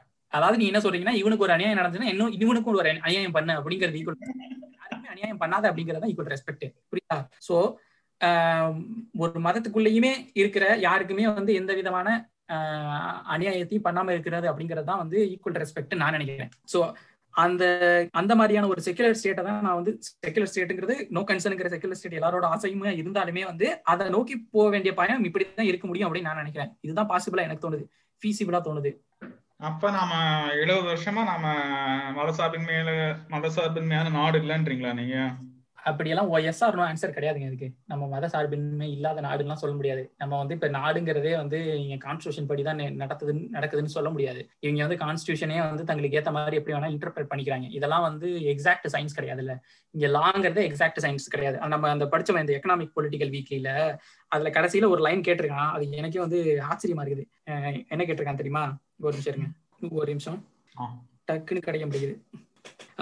Ever since the romantics, we have learned that the contradictions are not a problem. They capture a better complexity of anything. But surely, a constitution, a legal document, has to obey canons of consistency. அப்படின்னு question mark போட்டிருக்கேன். அதாவது கான்ஸ்டியூஷன்ங்கிறது வந்து legal consistency, அது கன்சிஸ்டண்டா இருக்கணும் அப்படின்னு ஒருத்தன் கேள்வி கேட்டிருக்கேன் இந்த கன்க்ளூஷன்ல, இந்த எஸ்ஸேல. அதுதான் எனக்கு அந்த இடத்துல பிரச்சனையா இருக்குது. இந்த மாதிரி நான் என்ன சொல்றேன்னா வந்து காங்கிரஸ் அரசு இருந்துச்சுன்னா அவங்களுக்கு ஏற்ற மாதிரியான லீகல் எக்ஸ்பர்ட், அவங்க வந்து லீகல் எக்ஸ்பர்ட்ஸ் வச்சு அவங்களுக்கு ஏற்ற மாதிரியான என்ன சொல்றது, அவங்களுக்கு ஏற்ற மாதிரியான வடிவுல வந்து கான்ஸ்டியூஷனை வந்து இன்டர்பிரட் பண்ணிக்கிறாங்க சில விஷயங்கள்ல. என்ன சொல்ல, லீகல் லூப் ஹோல்ஸ்ங்கிறது எல்லா இடத்துலயுமே இருக்குது. அதுக்கான மாதிரி இன்டர்பிரட் பண்ணிக்கிறாங்க. இவங்க வந்தாங்கன்னா இவங்க ஒரு மாதிரியான லீகல் எக்ஸ்பர்ட்ஸை வச்சு இவங்க சுப்ரீம் கோர்ட்டை வளைச்சிக்கிட்டு இவங்க வந்து இவங்களுக்கு ஏற்ற மாதிரி வந்து லாலாம் இன்டர்பிரட் பண்ணிக்கிறாங்க. ரீசெண்ட் எக்ஸாம்பிள் நீங்க சொல்லணும்னா வந்து இந்த ராமர் கோயில் தீர்ப்பையே எடுத்துக்கோங்களேன். நான் நம்பிக்கையில் அடிப்படையில் தான் நாங்கள் தீர்ப்பு போனோங்கிறோம்னு சொன்னாங்க. அது எந்த மாதிரியான விஷயங்கள்? அதனால நீங்க வந்து இந்தியா வந்து நீங்க செக்குலர் மதசார்பற்ற நாடா இல்லையா அப்படின்னு கேட்டீங்கன்னா என்கிட்ட பதில் கிடையாது. அந்த மாதிரி ஒரு கொஸ்டினே வந்து முதல்ல வந்து வேலிடான்னு எனக்கு தெரியல. கண்டிப்பா மதசார்பற்ற நாடு இல்ல. ஆனா அதே சமயத்துல மத சார்பு உள்ள நாடா அப்படின்னு கேட்டாலும் அதுக்கு என்கிட்ட பதில் இல்லை. எந்த மதம் அப்படி வரும்? அப்போ அது டைமை பொறுத்து இருக்குது, கவர்மெண்ட்டை பொறுத்து இருக்குது, இந்த மாதிரியான நிறைய ஃபேக்டர்ஸ் அதுல இருக்குது. சிம்பிளா ஒரு எஸ் ஆர் நோ ஆன்சர் சொல்லவே முடியாது. இவங்க பின்னாடி லேட்டர் வந்து அவங்க கேட்ட மாதிரி தான் காங்கிரஸ் பொறுத்த வரைக்கும் அது ரெண்டு மதத்தை சார்ந்த அடிப்படைவாதிகளுமே அப்பீஸ் பண்ண ட்ரை பண்ணோம். அதான் சொல்றேன், அவங்க கேட்ட மாதிரி தான் கான்ஸ்டியூஷன் நீங்க வந்து பிராக்டிஸ் நம்ம பேசிட்டு இருக்கோம். அதாவது கான்ஸ்டியூஷன் வந்து எப்படி வந்து அரசு வந்து இன்டர்பிரட் பண்ணிக்கிறதுங்க பிராக்டிஸை பத்தி பேசிட்டு இருக்கோம். அதை விட்டு வந்து ஒரே ஒரு மதத்தை சார்ந்த அடிப்படைவாதிகளை மட்டும் அப்பீஸ் பண்ண ட்ரை பண்ணோம், அவ்வளவுதான். அதான் சொல்றேன், நான் வந்து அந்த ரைட்டிங் இருக்குல்ல, அந்த ரைட் நம்ம இந்த பிராக்டிஸை விட்டு நம்ம ரைட்டிங்கே போகலாமே, கான்ஸ்டியூஷன்ல இருக்கிற ரைட்டிங்கே போகலாமே. அந்த கான்ஸ்டியூஷன் ஒரிஜினல் டாக்குமெண்ட், அதுக்கப்புறம் அந்த அமெண்ட்மெண்ட்ஸ் இருக்கட்டும், அது எல்லாமே வந்து நீங்க எடுத்து பாத்தீங்கன்னா சில நிறைய இடத்துல கான்ட்ராடிக்ஷன் இருக்க தான் செய்யுது. அவன் சொல்றானே சொன்ன மாதிரி கான்ஸ்டியூஷனுங்கிறது வந்து has to obey canons of கன்சிஸ்டன்சியான்னு கேட்கறாங்க. அப்படின்னா கான்ஸ்டியூஷன்ங்கிறது கன்சிஸ்டன்டா இருக்கணுமா அப்படின்னு ஒருத்தன் கேட்கறாங்கன்னா அதுவே எனக்கு சிரிப்பா தான் இருக்குது. ஏன்னா அது இல்ல அப்படிங்கறதான விஷயம். நீங்க வந்து இந்த பசுவதை தடுப்பு சட்டத்தையும் இதையும் எப்படி நீங்க வந்து பாப்பீங்க? நீங்க பொதுவா எந்த அரசியலமைப்பு எடுத்து பார்த்தாலுமே அன்லஸ் அது வந்து ரொம்ப சுருக்கமான ஒரு ஆவணமா இருந்தாலே தவிர ஒரு பெரிய ஆவணம்ன்ற வகையில அதுக்கு எல்லாத்துக்குமே உள்முரண்பாடுகள்லாம் இருக்கத்தான் செய்யும். பிரான்ஸ் எடுத்துக்கிட்டா கூட அந்த சட்டம், அந்த மத சார்பு சட்டத்துக்கு பிரான்ஸ்ல இருந்து வேற கொஞ்சம் சட்டங்களுக்கு உள்முரண்பாடு இருந்துச்சு. ஸோ அந்த சிக்கல்கள்லாம் எப்பவுமே ஒரு பெரிய ஆவணம்ன்றப்ப இருக்கதான் செய்யும். அது மட்டும் இல்லாம அரசியலமைப்புன்றது தொடர்ச்சியா திருத்தங்களுக்கு உள்ளான ஒரு, இது வரைக்கும் 120 திருத்தங்கள் பண்ணிருப்பாங்கன்னு நினைக்கிறேன். நாம 140 படிச்ச மாதிரி அதிகமா திருத்தங்களுக்கு உள்ளான ஒரு ஆவணம் அது. அந்த திருத்தங்கள் எல்லாமே வந்து அந்த கோர் பிரின்சிபல்ஸ் ஆஃப் கான்ஸ்டியூஷன் அப்படிங்கறத வந்து எல்லாத்துக்கும் 100% கன்சிஸ்டன்டா இருக்கா அப்படின்னு கேட்டீங்கன்னா நான் இல்லைன்னு தான் சொல்லுவேன். அதுக்கு நீங்க முதல்ல கோர் பிரின்சிபல்ஸ்னா என்னன்னு நீங்க வந்து ஒரு முடிவு கட்டணும் இல்லையா? அதுக்குள்ள நம்ம போறோம்னா ரொம்ப நீளமா போகும், தேவையில்லை. அதுதான் சொல்றேன், மேபி இதை வந்து நம்ம பார்ட் 1 ஆஃப் தி செக்குலரிசம் டிபேட்னு வேணா வச்சுக்கலாம். நம்ம இந்தியன் ஸ்டேட் ஒரு செக்குலர் ஸ்டேட்டா இருக்கணும் அப்படிங்கிறது தான் எல்லா ப்ரோக்ரெசிவ் திங்கரோட விருப்பமும். ஆனா அதை நோக்கியான பயணங்களுக்கு வந்து ரோட் மேப் எப்படி போடுறது அப்படிங்கறதுதான் கொஞ்சம் டிஃபிகல்ட்டான விஷயம். ஏன்னா இது ஸ்ட்ரைட் ஃபார்வர்டா வந்து எல்லாரையுமே வந்து நான் ஈக்குவலா ட்ரீட் பண்றேன்டா அப்படின்னு நீங்க சொல்லவே முடியாது. இங்க வந்து ஒரு சாரார் ரிலீஜியஸ் மைனாரிட்டிஸ் இருக்கிறாங்க. ரிலீஜியஸ் மைனாரிட்டிஸை தவிர அந்த ஒரு பர்டிகுலர் ரிலீஜியனுக்குள்ளேயே வந்து நிறைய காஸ்ட் டிஃபரன்சஸ் எல்லாம் இருக்குது. ஸோ வந்து நான் எல்லாரையும் நான் ஈக்குவலா தான் பாக்குறேன்டா அப்படின்னு சொல்லிட்டு தனியா போயிட்டு நிக்க முடியாது. அதனால என்னோட பாயிண்ட் ஆஃப் வியூ கேட்டீங்கன்னா, ஃபர்ஸ்ட் நம்ம ஃபாலோ பண்ண வேண்டிய மாடல் ஆஃப் செக்குலரிசம் என்னன்னா வந்து ஈக்குவல் ரெஸ்பெக்ட் அப்படிங்கறதுதான். இங்க இருக்கிற எல்லாருமே வந்து நம்ம ஈக்குவலா இங்க எல்லா ரிலீஜியனையும் ஈக்குவலா ரெஸ்பெக்ட் பண்ண ட்ரீட் பண்ணணும். பட் ஆனா அந்த ரிலீஜியனே வந்து பெண்களையோ இல்ல இன்னும் பிற ஒரு குரூப்ஸையோ, சொல்லப்போனா வந்து இந்த எல்ஜிபிடி கியூ அப்படிங்கிறவர்களையோ டிஸ்கிரிமினேட் பண்ணினாலாம், அதை வந்து நம்ம வந்து அனுமதிக்க கூடாது. இந்த மாதிரியான கோர் பிரின்சிபிள்ஸ் அப்படிங்கிற கோர் பிரின்சிபிள்ஸ் ஆஃப் கான்ஸ்டிடியூஷன் எல்லாருமே ஈக்குவல் அப்படின்னு ட்ரீட் பண்றத ரிலீஜியன்ஸ்ல எல்லாருமே ஈக்குவலா ட்ரீட் பண்ணணும் அப்படிங்கிறத நம்ம கோரா எடுத்துக்கிட்டோம்னா அதுக்கப்புறம் எல்லா ரிலீஜியனுக்கும் ஒரு ஈக்குவல் ரெஸ்பெக்ட் கொடுப்போம். உங்களோட மதங்களை நீங்க வந்து நீங்க பரப்புரை செய்வதற்கோ இல்ல நீங்க மத வழிபாடு செய்வதற்கோ உங்களுக்கு முழு உரிமை உண்டு அப்படிங்கிறத முதல்ல வைப்போம். அதுதான் ஈக்குவல் ரெஸ்பெக்ட். அதுக்கப்புறம் வந்து அந்த விஷயங்கள் எல்லாம் வந்து ஒரு ஸ்டேட் வந்து பாதுகாத்துருச்சுன்னா அதுக்கு அடுத்தது வந்து நம்ம வந்து நோ கன்சர்ன் செக்குலர் ஸ்டேட் அப்படிங்கிற மாடலுக்கு போய்க்கலாம். அதுக்கப்புறம் வந்து ஒரு ஆக்டிவா வந்து நான் எல்லா மதத்திலேருந்து தனியா நிக்கிறேன், அப்ப அந்த சமயத்துல நான் வந்து ரிலீஜியஸ் சிம்பிள்ஸ் எல்லாம் நான் வந்து பேன் பண்றேன். நீ வந்து பொது வெளியில தொப்பி போடக்கூடாது, பொது வெளியில திருநீர் அணிஞ்சிக்க கூடாது அப்படிங்கறதெல்லாம் வேணா லேட்டர் பார்ட்ல வரலாம். அதுக்கு முன்னாடி முதல்ல நம்ம என்ன பண்ணணும்னா, இங்க இருக்கிற வந்து முதல்ல வந்து ப்ரொடெக்ஷன் ஆஃப் மைனாரிட்டிஸ், அந்த மைனாரிட்டிஸ்குள்ளேயே protection of the oppressed group. Oppressed குரூப்னா அந்த இடத்துல வந்து பெண்கள், எல்ஜிபிடிக்யூ குரூப்ஸ், அந்த மாதிரியான ஆள்கள் வருவாங்க. அதே நீங்க இந்து மதத்துல எடுத்துக்கிட்டீங்கன்னா வந்து இந்து மதத்துக்குள்ள இருக்கிற so called lower caste people, இந்த மாதிரியான இருக்கிறவங்களோட ரைட்டை ப்ரொடெக்ட் பண்ணணும். இந்த ஆர்டர்ல தான் நான் பாக்குறேன். இப்படி இருந்தா மட்டும்தான் நம்ம வந்து ஒரு ட்ரூவான செக்குலர் ஸ்டேட் அப்படிங்கிற ஒரு விஷயத்த நோக்கி நகர முடியும். உங்களோட கருத்து வழிமுறைகிறேன். நன்றி, வணக்கம் மக்களே. அடுத்த பாட்காஸ்ட்ல மீட் பண்ணலாம்.